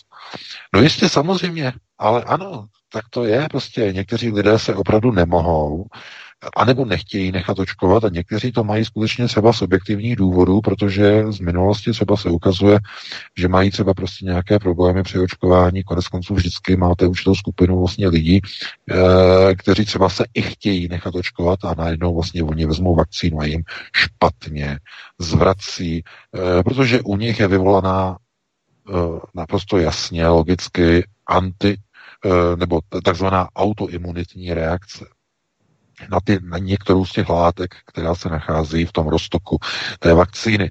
Takže on to udělal takhle, no a když nebude očkovaný, no jemu to vadit nebude, protože e, e, to je něco jiného. E, pro každého platí jako jiná, jiná pravidla, jiné metry, jo? jiné metry pro každého platí, to znamená, tenhle ten je bez vakcíny a politici budou bez vakcín, že jo, ty budou bez vakcín, ale mm, obyčejní občané, ty budou prostě se potom dobývat na zamčený dveře, protože ten čip je tam nepustí, protože budou mít třeba propadlou vakcínu nebo pro, propadlej prostě záznam o tom, že se zrovna včera jim vypršel záznam prostě na, eh, prostě na jejich covidovém pasu. Mě to jako nepřekvapuje. A to přece nemůže překvapit jako někoho, eh, že to, to, politici jsou jiná sorta lidí. Na ty nepra, neplatí běžné, běžná pravidla. Však se podívejte na pana Primulu. Podívejte se na to, jak to bylo. Kolik je to? Čtyři týdny zpátky, Vítku? Uh, nikdo nesmí po kolikáté hodině? 22 nikdo nesmí do hospod, všechno musí být zavřený, bu, bu, bu, hu, hu, budeme to kontrolovat. No a oni ho potom nachytali, ne? v restauraci o půlnoci. Uh, velký skandál. Musel odstoupit. No, takže pro ně to, chápete, minister nařídí opatření a sám je nedodržuje a myslíte si, že pro jiné, jako jsou premiéři, ministři, že to bude platit jinak s, s vakcínama? Ne, vůbec ne. Podívejte se i e, premiér e, na Slovensku e, Igor Matovič řekl jasně, že se nechá e, testovat až jako poslední, e, že jako kapitán, kapitán lodě, že opouští loď jako, jako poslední. To byl znova tak tupej příměr. Víte, co se, ví, víte, proč kapitán opouští loď jako poslední? No, aby šel ke dnu s tou děravou lodí, která tam zůstane. To znamená, on když řekl, že se nechá očkovat jako poslední, tak znamená, že celá ta akce s očkováním bude takovej průser, že s ní bude muset jít prostě dolů. Se potopí celý. Takže jasný, že nepůjde jako příkladem, že by se prostě nechal očkovat jako první, to by musel být prostě blázen já nevím, to, chápete, to jsou neotestované vakcíny, které prošly e, testováním v počítačích. To jistě víte, že probíhalo počítačové extenzivní testování. Takzvané, oni tomu říkají takzvané modulo simulace. Proto mohly být ty vakcíny vypuštěny.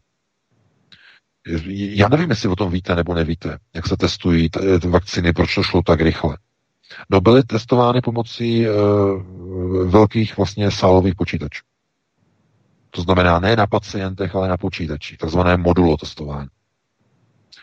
E, to jsou stroje, které v podstatě počítají e, vzorce reakcí, chemických reakcí na proteiny. Jestli dojde k, auto, k vyvolání autoimunitní reakce nebo nedojde, musí se to spočítat. A nebo se to musí otestovat na dostatečně velkém počtu lidí. Pokud se to testuje na lidech, tak to trvá, to testování vakcíny až 10 let. Až 10 let. Pokud se to hodí do strojů, trvá to několik měsíců, zhruba půl roku. To znamená, testovali to na strojích, výpočetně. Ale kolik jednotlivých vzorců nebo kolik kombinací vyzkoušeli, e, není jasné. Chápete? Takže eh, jinak, co se týče společnosti AstraZeneca, tak uh, oni měli živé, živé subjekty, na kterých to testovali, měli jich 1026, 1026 živých subjektů, na kterých testovali 3,5 měsíc. Jo, ale to jsou pouze to jsou pouze ty finální takzvané kandidátní vakcíny, na kterých se to potom zkouší už jako na živých lidech. Ale to testování, to takzvané to intenzivní, tak to je prováděné v počítačích, které simulují vlastně chemické reakce. Jo? Takže jenom na vysvětlení, proč to šlo tak rychle v uvozovkách ty vakcíny. No. A to znamená, že to je jako v počítačích ano, v počítačích to je potvrzené, že to teda nebude mít ty reakce, které by to mělo mít, ty negativní, ale v praxi může nastat lecos, chápete? Takže takhle třeba se na to dívat, no a dáme prostě dalšímu volajícímu, pokud máme teda. Ano, máme. Hezký večer, ptejte se. Ano, dobrý večer, Eva, já vás zdravím, pane VK, děkujeme pěkně za to vaše vysílání. Chtěla jsem se zeptat dvě otázky. E, očkování souvisí teda se s tou zlatou miliardou. E, ta situace aspoň jak to většina z nás vidí, asi nemá řešení. Jak dlouho předpokládáte, otázka číslo jedna, jak dlouho předpokládáte dobu přežití vlastně toho potom, po té vakcinaci? A potom otázka číslo dvě, jestli existuje ještě nějaký aspekt, který by mohl změnit tu prognózu, ten vývoj, jakým to jde, ten, ten směr, buď to zevnitř, co se nepředpokládá, to už jste říkal posledně, eh, že teda by musela nastat eh, revoluce už nesametová zevnitř, anebo potom, jestli možná zvenčí spíš, jestli třeba s tím čím souvisí Trumpovo znovu zvolení, nebo něco, co by to mohlo ještě zvrátit ten vývoj, nebo tu prognozu, která už teda tady vypadá, že bude v té Evropě. Děkujeme pěkně. Děkujem. No, já děkuji eh, za dotaz. Dlouhodobé procesy nejdou, nejdou zvracet nebo zvrátit eh, krátkodobými opatřeními a krátkodobými procesy řízení. Nelze, to je vyloučené, to zkrátka nefunguje. A globalčiky se rozhodli rezetovat globální společnost. K tomu se rozhodli před 30 lety, když přijali Kyoto, Kyotský protokol. Tam se rozhodli. Eh, pusťte si eh, projev eh, George Herberta Bushe, otce George Volkra Bushe v roce 90, když mluvil o novém světovém řádu.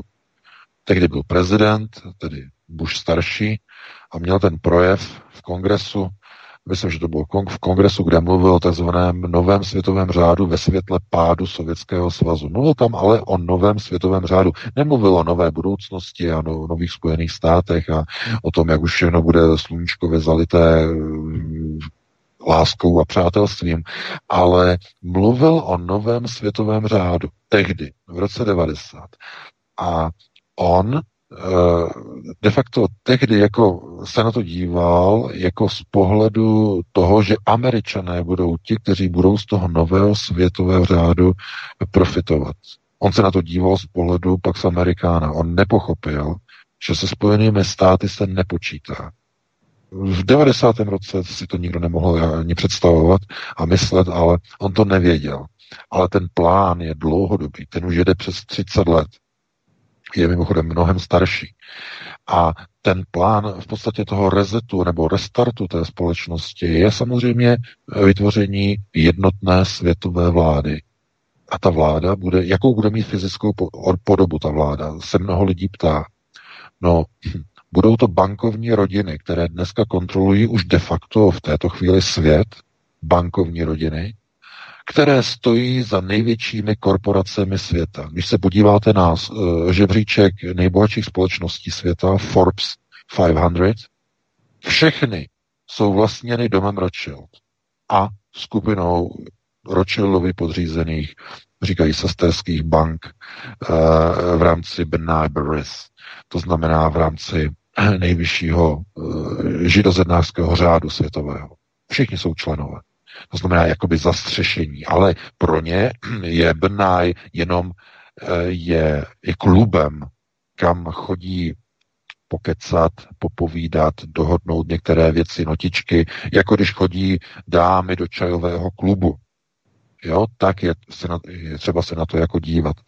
Protože jinak všechno se řeší v Londýně. Světová globalizace, všechno, co je s globalizací spojeného, se řeší v Londýně. Neřeší se to v New Yorku, neřeší se to v Paříži, neřeší se to v Pekingu, v Číně, ne. Řeší se to v Londýně, v londýnském city. je centrum světové globalizace. Oni mají pobočky eh, v New Yorku, Rockefellery, kteří slouží Rothschildovi. Oni mají uh, Goldman Sachs, eh, mají uh, že Credit Suisse ve Švýcarsku. Ti slouží samozřejmě Rothschildovi velmi věrně, velmi už dlouhá, dlouhá staletí. Takže to oni jako mají pořešené, ale uh, to konceptuální uchopení té vlády těchto rodin má jeden velký problém. A to jsou vzpůrní a vzpupní gojové. Reprezentovaní především uh, skupinkou uh, z jejich pohledu, uh, řekněme, revolucionářů nebo rebelů, a z jejich pohledu samozřejmě to jsou ilumináty. Ti, kteří zakládali Spojené státy, jsou jejich největší nepřátelé. A ilumináty mají velmi úzké a úzké napojení na uh, v podstatě něco, co bych, čemu bychom mohli dneska jako říkat uh, osvícené uh, tech, osvícené technicko liturgicky orientované náboženství ve smyslu vedení a výkonu světové moci. A pokud se podíváte na všechny takzvané zástupce, to znamená ti, kteří zastupovali Spojené státy a americká revoluce a občanská válka a tak dále, a tak dále, tak tam zkrátka vidíte všude symboly ilumináty, vidíte tam takzvané symboly zednářů a ve Washingtonu a na americké dolarové bankovce, že e, vidoucí oko, pyramida a tak dále, to všechno mají. Prostě zkrátka Spojené státy vznikly jako velký projekt projekt Illuminati. A to, co v podstatě je třeba zajistit k tomu, aby byla uchopena světová moc a aby Jeruzalém byl vládnoucím městem světa, tak je třeba si podmanit právě tuhle bílou gojskou elitu, ilumináty. Pokud byste se ptali, kdo to je ilumináty, tak je to bílá gojská do značné míry křesťanská elita.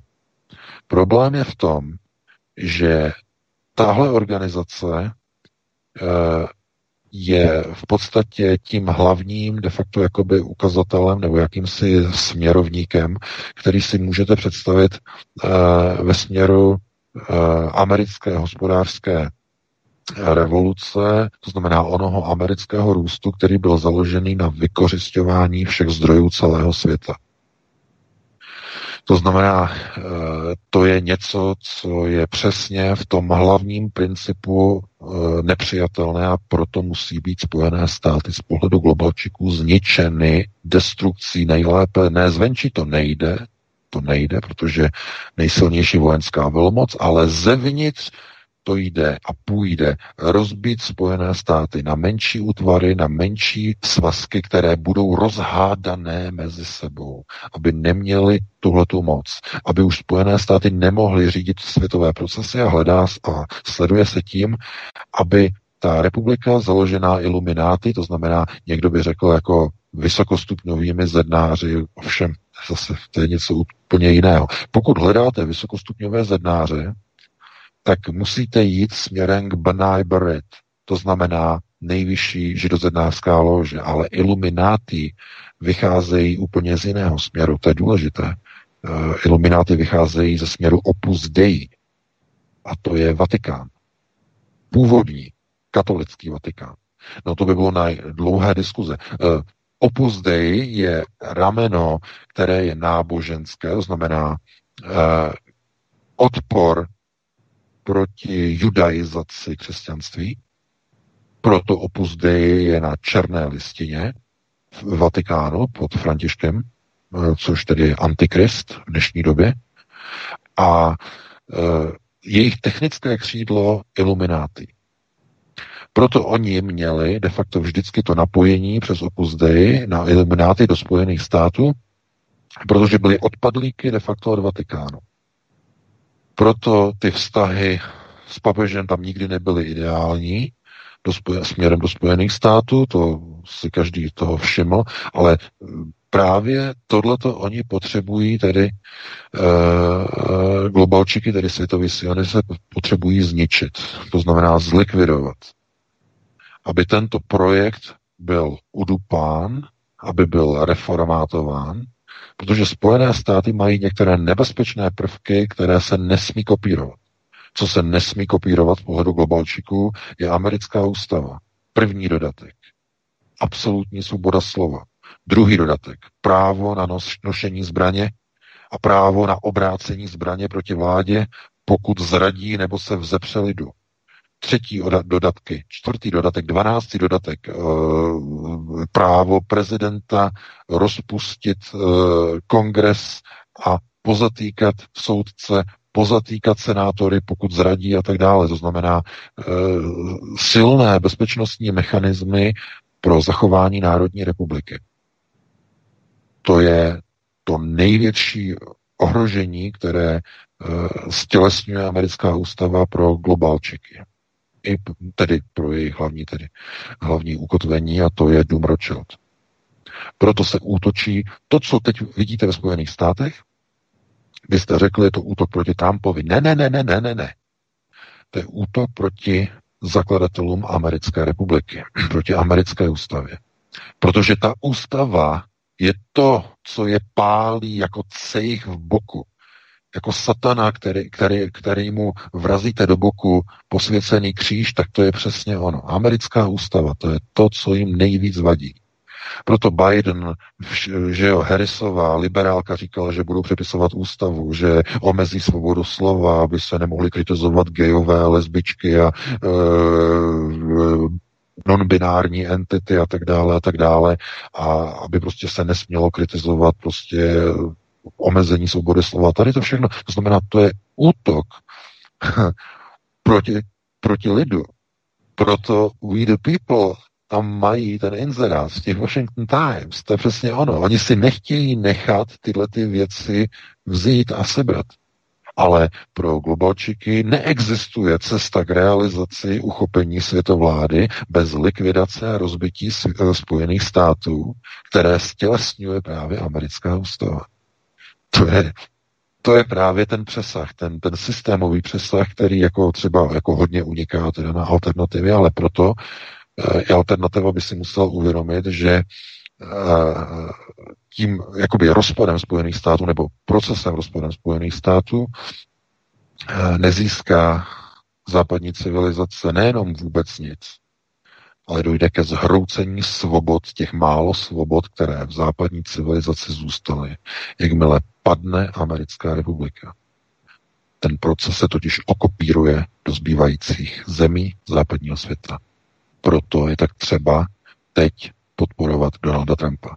A nemusíte ho mít rádi, nemusíte ho milovat, ale ten útok globalčíků není proti Trumpovi, ten je proti Tak je to hrozně dlouhý. Jo. Já vím, je to strašně dlouhý a to, je to nejdůležitější vlastně téma dnešního večera. Jako to, to byla otázka velmi důležitá a jenom vysvětlení vlastně tohoto je velmi zásadní. Já si myslím, že je někdy lepší jako uh, jedno téma komplexněji než mnoho témat, bez vysvětlení a bez rozšíření. No, to je ale ne, že... posluchačských dotazů, že jo? To je no já vím, no, samozřejmě, ale tak uvidíme, no, no jestli, jestli budou nějaké kratší, kratší, kratší. Tak můžeme dalšího volajícího? Určitě. Příjemný ano, večer, máte slovo. Výborně, děkuju. No, uh, jsem ráda, že takhle pan VK to odpověděl. Sice teda nedopověděl úplně. Ona se ta posluchačka ptala, si můžeme čekat ze strany Trumpa nějakou aktivitu, která by nás zachránila před tím, před tím procesem, který jste tu uh, tak strašně nastěňoval. Takže to bych se přimlouvala, jestli byste ještě ne, měl... Ne, já, tu... já, na to, já, na to, já jsem se snažil jako to eh, říct komplexně, že nikdo nikoho nezachrání, ale to, co lze zajistit, je, že když Trump tedy ustojí tady tu pozici, tak další čtyři roky bude klid. Minimálně v západním světě. Ne ve Spojených státech, ale v západním světě čtyři roky budou ty procesy ještě blokované. Po v roce 2024 uh, uh, teď se jako rýsuje se nový kandidát na prezidenta. Hmm, advokátka, si, advo, advokátka, advokátka Sydney Jestli Powell. teda, by se dovolal někdo další, tak paní posluchač, Takže- máte ještě dotaz? Takže, takže jako je, je možný teda další čtyři roky, že teda by to uh, nějakým způsobem se tady zastavilo, ta vakcinace a tyhle ty debility. Dobře, Eh, děkujeme za dotaz, mějte se hezky. Děkujeme. Nemělo, Jenom, jenom Já na to jenom- ještě potřebuji jenom dodat, že těch lidí na těch demonstracích se schází daleko víc a teď je v neděli 6. dalšího. Pojďte, pojďte, přijďte v jednu hodinu na demonstraci, přijďte z celých Čech. A kam? Fajn. Do Prahy. E, do, do Prahy, do Václavský náměstí. Bude to veliký. Děkujem. Dobře, díky, mějte Tak se moc hezky. děkuji. A ještě jsem měla dotaz, jestli co bude dělat pan VK v takovém případě, že tady bude vakcinace a podobně. Děkuji vám moc krát. Také Mějte hezky. děkujeme. Já jenom, já jenom velice rychle. Uh, ovlivnění vakcinace, když ve Spojených státech bude u moci Joe Biden, který na, nařídí celoplošné vakcinování, tak v, v Evropě uh, spadnou hodiny ve všech domácnostech za zdě. Vznikne vakcinační koncentrák. Pokud bude ve Spojených státech eh, Donald Trump, Evropa bude mít strach z Trumpa. To znamená, nebude tlačit na pilu. Ne, že by se neočkovalo, ale bude to dobrovolné a bude maximálně se jako hledět na to, jak se to dělá ve Spojených státech pod Trumpem. To znamená, nikdo si nedovolí jít proti americké moci nebo proti symbolu, který vysílá Donald Trump, to znamená dobrovolně jenom ten, kdo chce a tak dále a tak dále. Oni by se nedovolili. Ale po čtyřech letech po skončení Trumpova mandátu uh, rýsuje se nová kandidátka Sydney Powell, advokátka tedy uh, hnutí We the People, mohla by mít podporu, má velkou podporu, takže by byla možná první ženská prezidentka jako Sydney Powell. A je to možné, ale co bude za čtyři roky, to tam to spíš půjde hodně dolů. To znamená po skončení Trumpa, uh, jak se říká, děj se vůle boží. Můžeme dalšího volajícího? No, den, eh, eh, Dobrý pane den, vás zdravím. můžete mluvit. Dobrý den, pane VK, tady Gruber Boumír z Brna.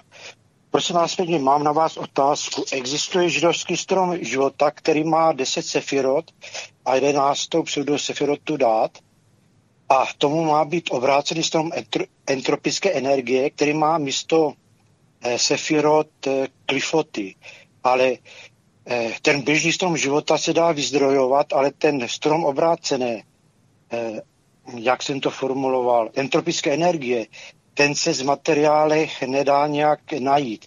Mohl byste mě o něm něco popovídat? Děkuju pěkně. Pěkný den. Děkujeme. Vám také. No, já děkuji za dotaz, ale to, co, na co se ptáte, tak to je kabala. Strom kabaly. Uh, strom života, strom, no, strom podzemí.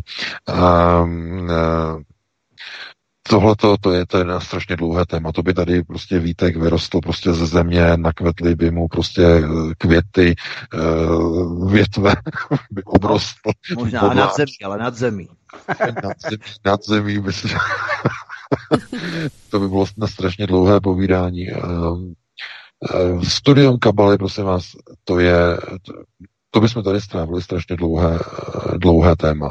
Jo, právě tady ty dotazy, které se týkají vlastně tady těch věcí, tak já říkám tlustá literatura. To, že se nedají některé věci najít, to je logické, protože mnoho věcí o kabale je pouze v hebrejštině. Jo, jenom výhradně v hebrejštině. Něco se dá najít v antikvariátech eh, v Praze, eh, jako dá se, jako jo, ještě třeba i psaný třeba v původně v jidiš, jako dá se, ale pokud nevládnete hebrejštinou nebo jidiš, eh, tak se nemáte šanci tady k těm dokumentům dostat. To, to samé eh, se týká například eh, původních výtisků, eh, ještě třeba z první republiky, když se tiskly v Praze, tak byly výtisky hebrejské Bible, eh, další věci, které vlastně jsou, mají souvislost, ke kterým se nedokážete dostat, pokud nemáte já nevím, nějaké dobré vztahy eh, třeba s některými, eh, řekněme, hm, nějakými zdroji některých rabínů, eh, nějaké kontakty v Izraeli a tak podobně. Tomu se nedostanete. Jo, takhle asi. Studium kabaly, samozřejmě kabala se oficiálně učí, tedy ta minimálně ta veřejná kabala na izraelských vysokých školách. Je to oficiálně tedy filozofický směr, to je ten strom, který je nahoru. Jo? Ten, který je nahoru. Ten, někdo tomu říká prostě ten strom života, Indové tomu říkají mandala e, a různé, různé takové, tady, ty, tady ta označení. Ale to, co je směrem dolů, to znamená nahoře je teze, dole je antiteze. A to, co je směrem dolů, to je v podstatě to, čím se zabývá e, ta kabala, o které hovoříme v souvislosti se zednářskými a okultními rity. To je studium okultismu. Okultní rovina Herešavu. To znamená obrácená rovina našeho světa.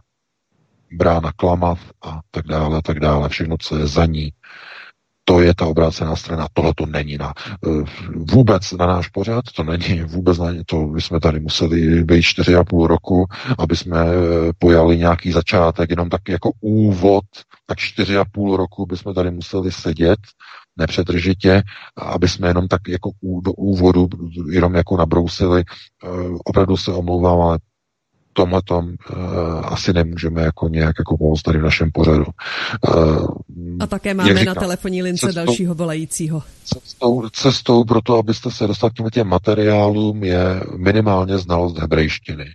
Protože v hebrejských pokud tedy hebrejština aspoň nějaké základy, tak se dokážete e, potom dostat materiálům, které kabalu konec konců stačilo by jenom některá skripta. Skripta, která se používají na e, izraelských vysokých školách ke studiu kabaly, minimálně té, e, té kabaly, takzvaného, to té oficiální toho stromu života. Pozor, na izraelských školách to spodní antiteze okultní rovina kabaly, ta obrácená, se vůbec nevyučuje mimochodem. Ta se učí pouze v, v zednářských ložích, učí se, řekněme, v některých uh, klubech, takhle bych to asi řekl, v klubech, a to není veřejná rovina. K tomu se, to je i z pohledu jejich zakázaná literatura. I minimálně tedy pro uh, Izraelce to je jakoby něco, co jenom někdo tomu prostě má prostě přístup. Jsou tam moc jako věci, které, eh, se kterým se nesmí experimentovat, nesmí být do toho zasvěcovat někdo, kdo by neměl. Tak asi. Jo, tak je to myšleno. Takže takhle bych na to odpověděl, no a dáme prostor dalšímu volajícím, pokud máme teda někoho. Máme. Hezký večer, můžete se ptát. Hezký večer, zdraví vás Lenka. Já jsem se chtěla zeptat pana VK, co se mu podařilo zjistit o COVID-21. Eh, něco s eh, málo je na alternativě a jsou to takové nepěkné věci. Tak co ví pan VK? Děkuju. Děkujeme také. No, já, jsem, já jsem zaregistroval tady tu informaci, že CDC vlastně uh, zachytila úplně nový kmen, uh, který se nepodobá ničemu předtím, co bylo předtím a je velmi pravděpodobné, že to bude označené jako COVID, COVID-21, jako COVID-21 Zatím tedy žádné bližší informace já k tomu nemám, ale eh, úplně nový kmen, něco, co je úplně jako jiné a má to nějakou strukturu podobnou původnímu covidu, eh, je velice vzácné, pokud by to bylo přírodním produktem, asi tady si nikdo nemůže jako myslet, že by to bylo něco, něco úplně přírodního. To znamená zřejmě nějaká nová substance, někde to vyrobili, někdo to vypustili, teď to budou asi testovat, co by to mohlo dělat, co by to nemuselo dělat. A to nemusí být jenom COVID-21, to můžou být další a další, protože, jak říkám, Rusové otevřeli své vojenské biologické laboratoře, Izraelci ověřili, uh, otevřeli své laboratoře. Teď já říkám, děj se vůle boží, to se teď bude dít, protože oni to budou chtít otestovat.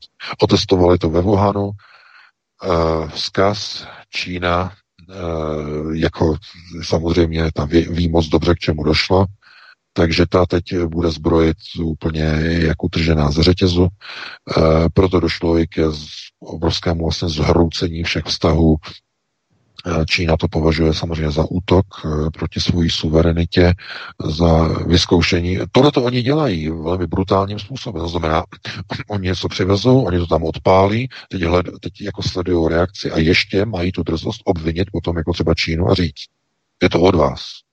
Chápete? Proto Čína, pozor, a, ano, všichni by mohli věřit, je to, je to Čína, pochází to z Číny, v případě, pokud všechno to, co by se začalo dít od ledna, by dávalo smysl. Po, potom ano, potom by to dávalo smysl. Ale to, že v Číně teď už žádný koronavirus není, není tam vůbec nic, za to ve všech ostatních zemích světa řádí koronavirus, jako kdyby všude byly epicentra, to nedává smysl.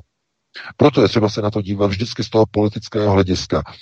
Jestliže na tuhle tu hru při, eh, přistupují ohledně tedy té hysterie covidové, pokud na to přistupují i země, jako je Izrael a jako je Rusko, tak je vymalováno.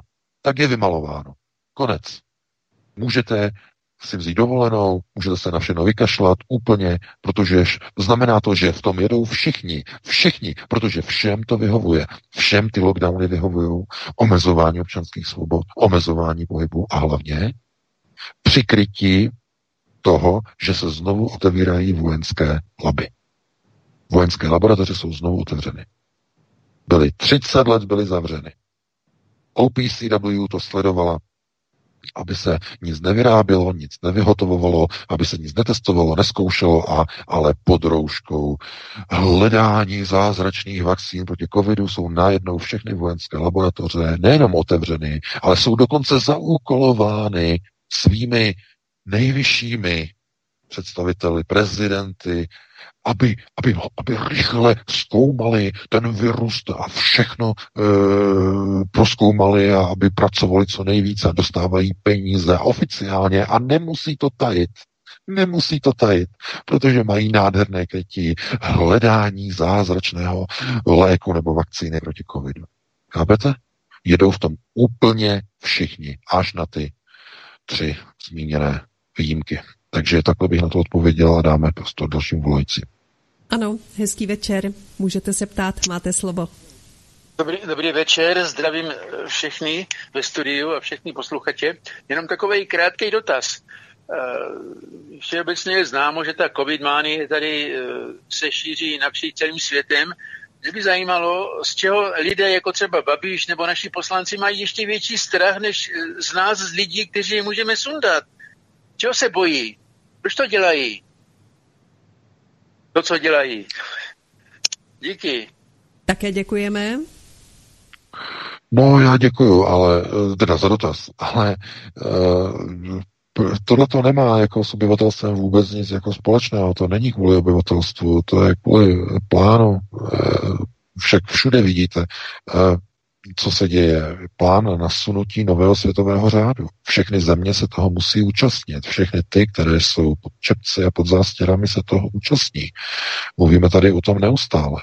To znamená, ten úkol je, aby byly nasunuty ty procesy řízení, které mají v tom novém světovém řádu fungovat. To znamená občané bez svobod, bez aut na e, benzín, e, sledování 24 hodin denně, Eh, podkožní čipy, implantáty, eh, eh, neschopnost v podstatě rozhodovat si o vlastním životě, nasunování různých feminizačních genderových a jiných prostě procesů a reprogramování myšlení dětí. No tohle to všechno eh, je prostě součástí oné agendy a eh, proto oni vlastně se snaží eh, lidi spoutat pomocí vlastně covidových strašáků a přijmout jednotlivé zákony, aby lidi byli pod kontrolou, aby byli kontrolovaní. To znamená, lidi budou očkovaní, někteří nebudou očkovaní. Co to bude znamenat, že někteří nebudou očkovaní? No to bude znamenat obrovskou kontrolu. Eh, na všech dveřích, ve všech pracovištích. Bude to obrovský biznes se čtečkami eh, různých covidových plastových kartiček, covidových pasů, mobilních telefonů, NFC čipů. Znamená, eh, když nebudou mít všichni vakcíny, tak to bude znamenat kontrolu lidí, aby se vědělo, kdo má vakcínu, kdo nemá vakcínu. Kontrola lidí. Budou kamery, senzory, skenery v autobusech, ve vlacích, v metru, v letadlech, eh, ve školách, na ulicích, na lampách, všude propojené 5G sítěmi. Všude vás budou sledovat. A proč? No přece, jak to řekl pan Blatný, ministr. My potřebujeme vědět, s kým se ti očkovaní stýkají a jestli náhodou e, nedochází ke stýkání neočkovaných. Tak vysvětlil e-roušku, ten šmírovací program do telefonu. Takže tohle to je zajímá. Takže kvůli tomu oni potřebují nasunovat tyhle ty procesy, aby mohli sledovat lidi. Samozřejmě, že zajímá, kdo kde chodí, co dělá, co nakupuje, co říká do toho telefonu, nebo co píše na tom internetu, nebo jakou sms posílá tam, nebo jaký e-mail píše, všechno oni čtou. Chápete? Jenom jak oni blokovali a uh, útočili proti Proton mailu, když vzniknul minulý rok, jak byl ten, ten velký útok proti Proton mailu, blokovali uh, tohleto, protože šifrovaný e-maily, že jo, nemůžou je číst globalčiky, šifrovaný e-maily. To, to je tragédie úplně. Takže ano, proto oni se snaží za každou cenu prostě tyhle ty systémy prosadit a vidíte, že uh, oni už se s tím ani jako netají, že je hlasování potom v poslanecké sněmovně a oni neschválí ani ochranu lidí, kteří se nenechají dobrovolně očkovat, aby ne, nebyli umenšováni na svých právech. To znamená, je to kopírování procesu z jiných zemí, kde už tady to probíhá, jako je třeba Slovensko. Takže takhle bych na to odpověděl a dáme prostor dalšímu volající. Ano, připravena je další volající. Hezký večer. Halo, jste ve vysílání. Eh, dobrý večer, tady je Vlasta. Já jsem se chtěla zeptat pana VK, jaký má názor na Alatru pana Danielova, tvořivá společnost, do jaký kategorie eh, by ho zařadil. Děkuji. Také děkujeme. No, já děkuji za dotaz, ale firma, jak se to jmenovalo, prosím vás? Eh, jenom Vítku, zaregistroval si to jméno? Nevím, nějaká Alatra, tuším, nevím. No, ne, ne, nic mi to neříká, bohužel, bohužel nic, nic, vůbec nic, takže na to neodpovím, protože nevím, co to je, no, neznám. Takže...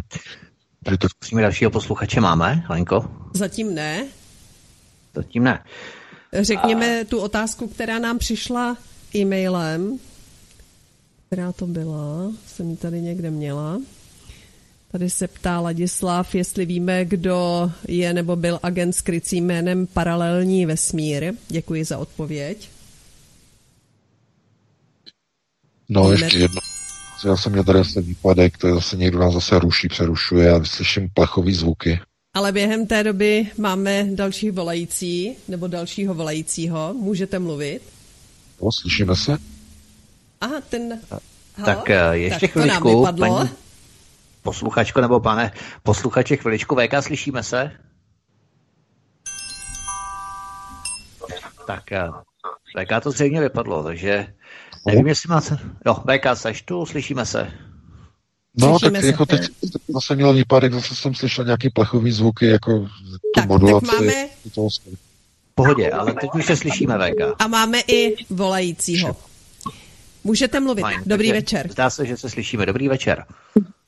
Dobrý večer, prajem, tu je Janka. Ja vám chcem predovšetkým poďakovať, že v tej vašej relácii sa venujete vždy aj Slovensku.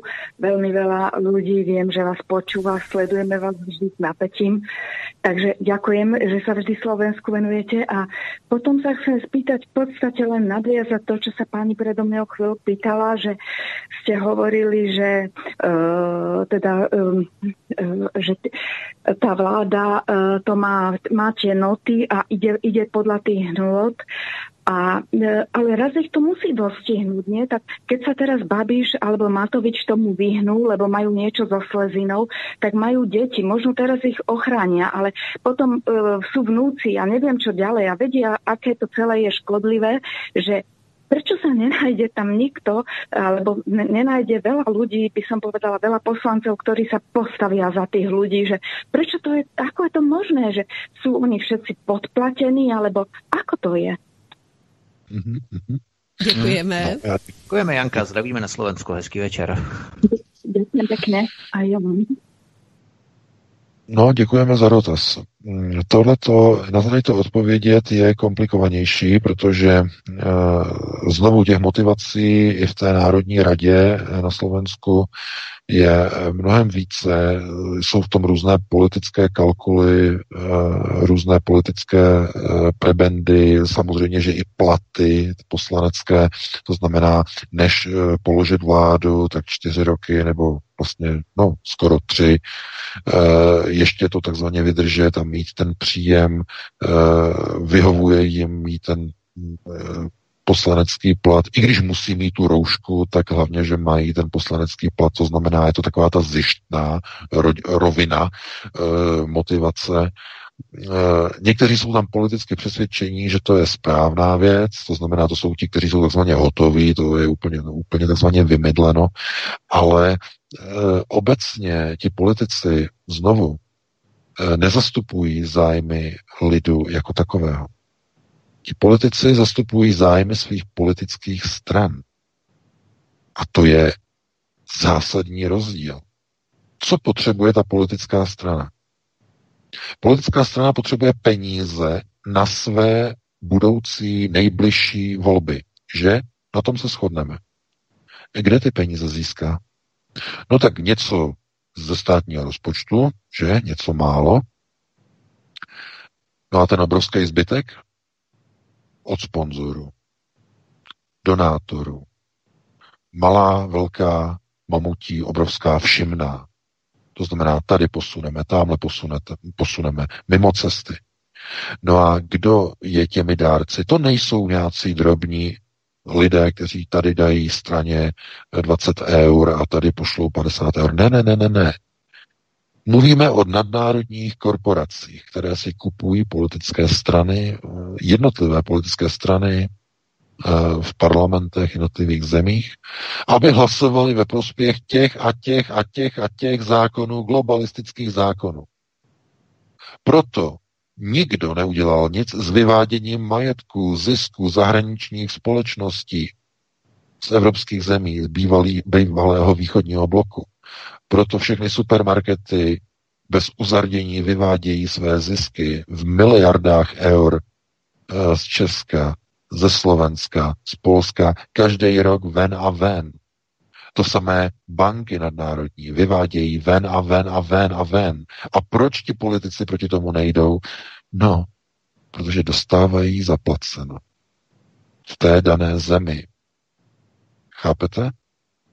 To je pravda o politických stranách. Politické strany, eh, ten politik, který tam je, nezastupuje lid, ale svoji politickou stranu. Tomu se říká zastupitelská demokracie. To je ten důsledek. Proto kdykoliv, když se nějaká strana dostane do procesu řízení, dostane se třeba poprvé, poprvé se dostane do parlamentu. Na, během několika měsíců změní svoje priority, změní k nepoznání, úplně k nepoznání. Paní Volo ze Slovenska možná nezná české reálie, ale my máme tuhle zkušenost s českou SPD. Tahle strana se za tři dny, eh, tedy pardon, ne za tři dny, za tři roky přeměnila ze strany progresivně, národovecky, vlastenecky ukotvené ke straně, která v červnu tohoto roku, doufám, že říkám správně měsíc, hlasovala pro vznik parlamentní komise proti hybridním hrozbám, proti alternativě, proti vlasteneckým projektům. Stačily tři roky k tomu, aby tady ta strana zvedla ruku pro návrhy e, pana Jandy z evropských hodnot. Pouhé tři roky k tomu stačily, aby udělali tenhle ten podraz na alternativu. Tři roky, nic víc. A můžeme úplně přejít všechny ostatní věci, které tam proběhly, a různé schvalování zákonů a podpory Izraela a tak dále. To, je, to, to, to všichni to vědí, nebudeme se k tomu vracet. Ale stačily tři roky ke změně, aby tu stranu jste vůbec už nebyli schopni ani poznat. A to je jenom ukázka toho, že v politice když se ti politici dostanou do těch struktur, a reprezentují politickou stranu, tak přestávají reprezentovat lid.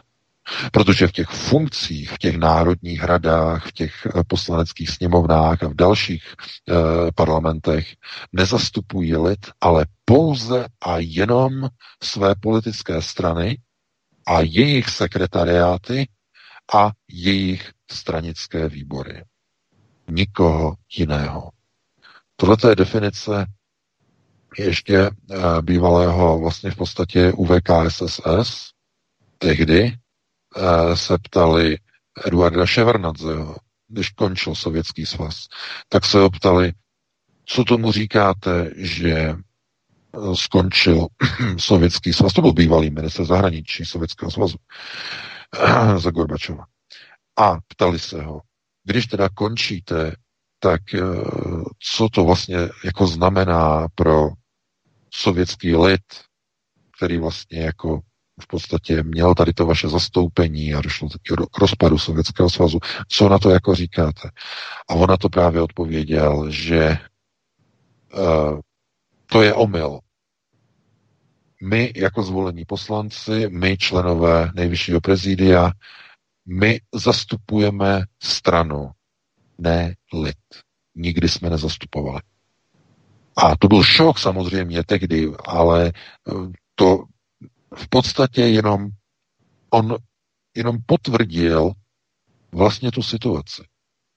Tohle to se nezměnilo od dob Sovětského svazu. Vůbec ne, naopak to bylo prohloubeno. Politici v politickém systému zastupitelský demon, de, eh, které jsou tvořeny politickými stranami a hnutími, nezastupují lid, ale pouze své strany.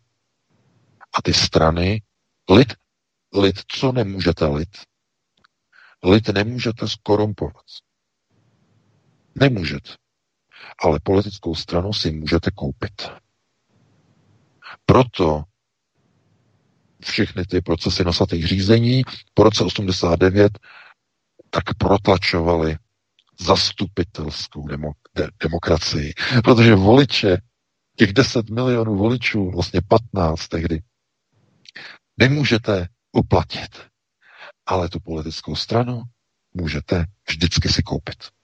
Takže takhle by na to odpověděla. Dáme prostě ještě jednomu, máme 21.58 nebo 9, nebo už nikomu nedáme Dobře. prostor. Jak to, jak to máme no, ještě bych... volajícího, tak můžeme zkusit Já poslední prostor, otázku. já potom ještě něco doplním, eh, doplním k tomu, co si VK mluvil ohledně těch tří let, mnohdy stačí jenom tři měsíce u jiných lidí a to ještě dopovím po posluchači, abychom ho nezdržovali, takže dejme mu slovo.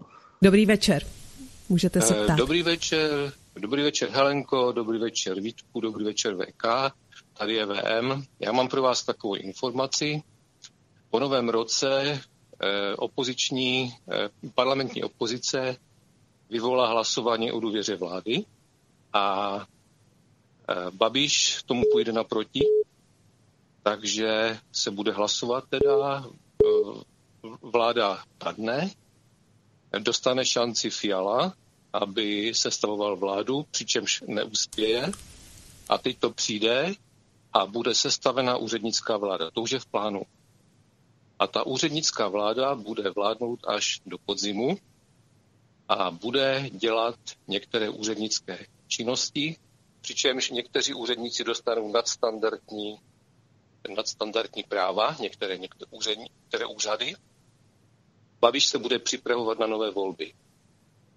A v nových volbách, do, do nových voleb se zapomene na věci, které dneska voliči vědí, takže bude mít lepší preference v nových volbách a tam bude vybírat, jestli bude do vlády z ODS, která samozřejmě teďka ho chtěla zhodit, tak potom najednou se s ním bude spát do vlády, bude mít šanci se zkompromitovat, nebo s Piráty, anebo s SPD.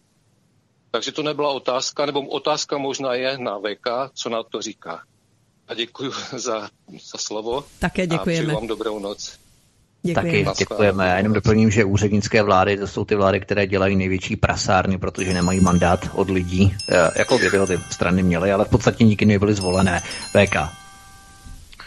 No, ono to je logické, protože teď přišel znova z Bruselu eh, ten papír eh, o tom, že Andrej Babiš je ve střetu zájmu, to jistě jste zaregistrovali v polovině týdne, že i po přehodnocení je pořád Andrej Babiš ve střetu zájmu a právě z tohoto titulu oni chtějí vyvolat hlasování o důvěře a nedůvěře, eh, tedy opozice. A eh, máme v redakci informaci, já nebudu říkat od koho a nebudu určitě říkat ani z jakých okruhů, protože vlastně to bylo posunuté jako interní nebo důvěrná informace, ale ano, Eh, ta možnost, ta možnost po nových volbách, eh, že by Andrej Babiš vytvořil koalici s ODS, už se o tom mluví v poslanecké sněmovně. Podle našich informací v kuolárech, nebo v kuloárech. To by bylo tedy velké. To by bylo velké, ale co by to bylo velké? Co by to znamenalo? Jenom kontrolní otázka. Nedovedu si představit, že by někdo šel z ODS do koalice s Babišem, ale vím si představit a umím si představit, že by šli do koalice ODSK s hnutím ANO, kdyby v čele hnutí ANO byl někdo, než je Babiš. To si dovedu velice dobře představit. A teď? Znovu, to je prostě jenom určitá myšlenka. My máme informace o prezidentu republiky, že jeho zdravotní stav je opravdu, uh, jak to říct, ne příliš optimistický. Jistě jste si všimli, že se mu nehojí ruka a aniž bychom něco předjímali, tak uh, abdikace prezidenta republiky by mohla nějakým způsobem následovat poté, co jmenuje úřednickou vládu. Na základě dohody, že po odstoupení prezidenta by byly na podzim jak volby, tedy předčasné, eh, nebo, nebo řádné volby, tak by byly i předčasné volby prezidentské, ve kterých by překvapivě, aha, jako prezidentský kandidát kandidoval Andrej Babiš, stal by se prezidentem a odblokoval by vlastnímu hnutí ANO možnost otevření a, a sjednání koalice s ODS po volbách. Je to přitažené za vlasy? Nebo to zní reálně? No to já nechám samozřejmě na vás. Máme 22.03, Eh, takže já se s vámi rozloučím s tebou Vítku i s tebou Helenko. Eh, omlouváme se za to, že jsme začali pozdě. Některé věci zkrátka nejdou ovlivnit. Eh, budeme se snažit, aby jsme příště začali pokud možno přesně nebo jenom s malým spožděním. Takže já se s vámi všemi loučím. Uvidíme se, nebo neuvidíme se, ale uslyšíme se opět za týden v pátek po 19. hodině a opět probereme aktuální témata z domova i ze světa, takže do té doby se budu těšit a pro tuto chvíli přeji krásnou dobrou noc. Já tě, VK, ještě poprosím, aby si chviličku zůstal. Já jenom chci ve stručnosti říct, že v rámci změny těch politických postojů to neplatí pouze pro politické strany, ale i pro osobnosti. Pamatujeme si na volbu rad, členů Rady České televize. To proběhlo někdy v dubnu nebo v květnu. A jeden z lidí, který proklouzl do Rady pro Českou televizi, tak byl Luboš Ksaver Veselý. A k němu dvě věci, jenom trvalo tři měsíce, tři měsíce na to, než uvedl v souvislosti s Ludskou Gréne, to byla ta aféra a tak dále, že považuje Marka Volnera z reportéru České televize za vrchol profesionality novinářů a žurnalistiky. To je poprvé neskutečný šok. Cože? To, to, tady mám přímo, mám tady přímo i výňatek z toho, to můžu poslat.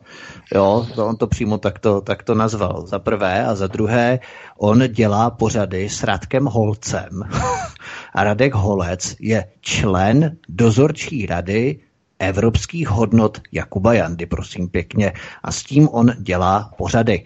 Takže stačí třeba tři měsíce jenom proto, aby člověk, který se v rámci takzvané alternativy, protože můžeme pochybovat, jestli Radek, eh, pardon, jestli Luboš Ksavar ve vůbec byl alternativa, potom je nebyl, to by v podstatě mainstream frekvence párkrát o alternativu a někteří ho vzývají. Ale stačily tři měsíce pro to, aby takto radikálně drsně změnil své, řekněme, hodnotové postoje. Pokud je vůbec změnil, pokud je pouze neskrýval předtím, tak VK jenom stručně. To je, to, to, to je něco, co to je tečka. to zaregistroval, to je, to je novinka, to je něco neuvěřitelného. No ale jako je pravda teda, jako, že hm, asi, asi zřejmě uh, alternativa se někdy pro někoho stane dobrým výtahem do dobré funkce a jakmile se dostane do funkce, tak najednou začne třeba uh, takzvaně se odkopávat, jo, jak se říká. Takže to, je, to, jsou, to jsou pěkné teda v úvozovkách, teda opravdu pěkné v úvozovkách zprávy jako hrom.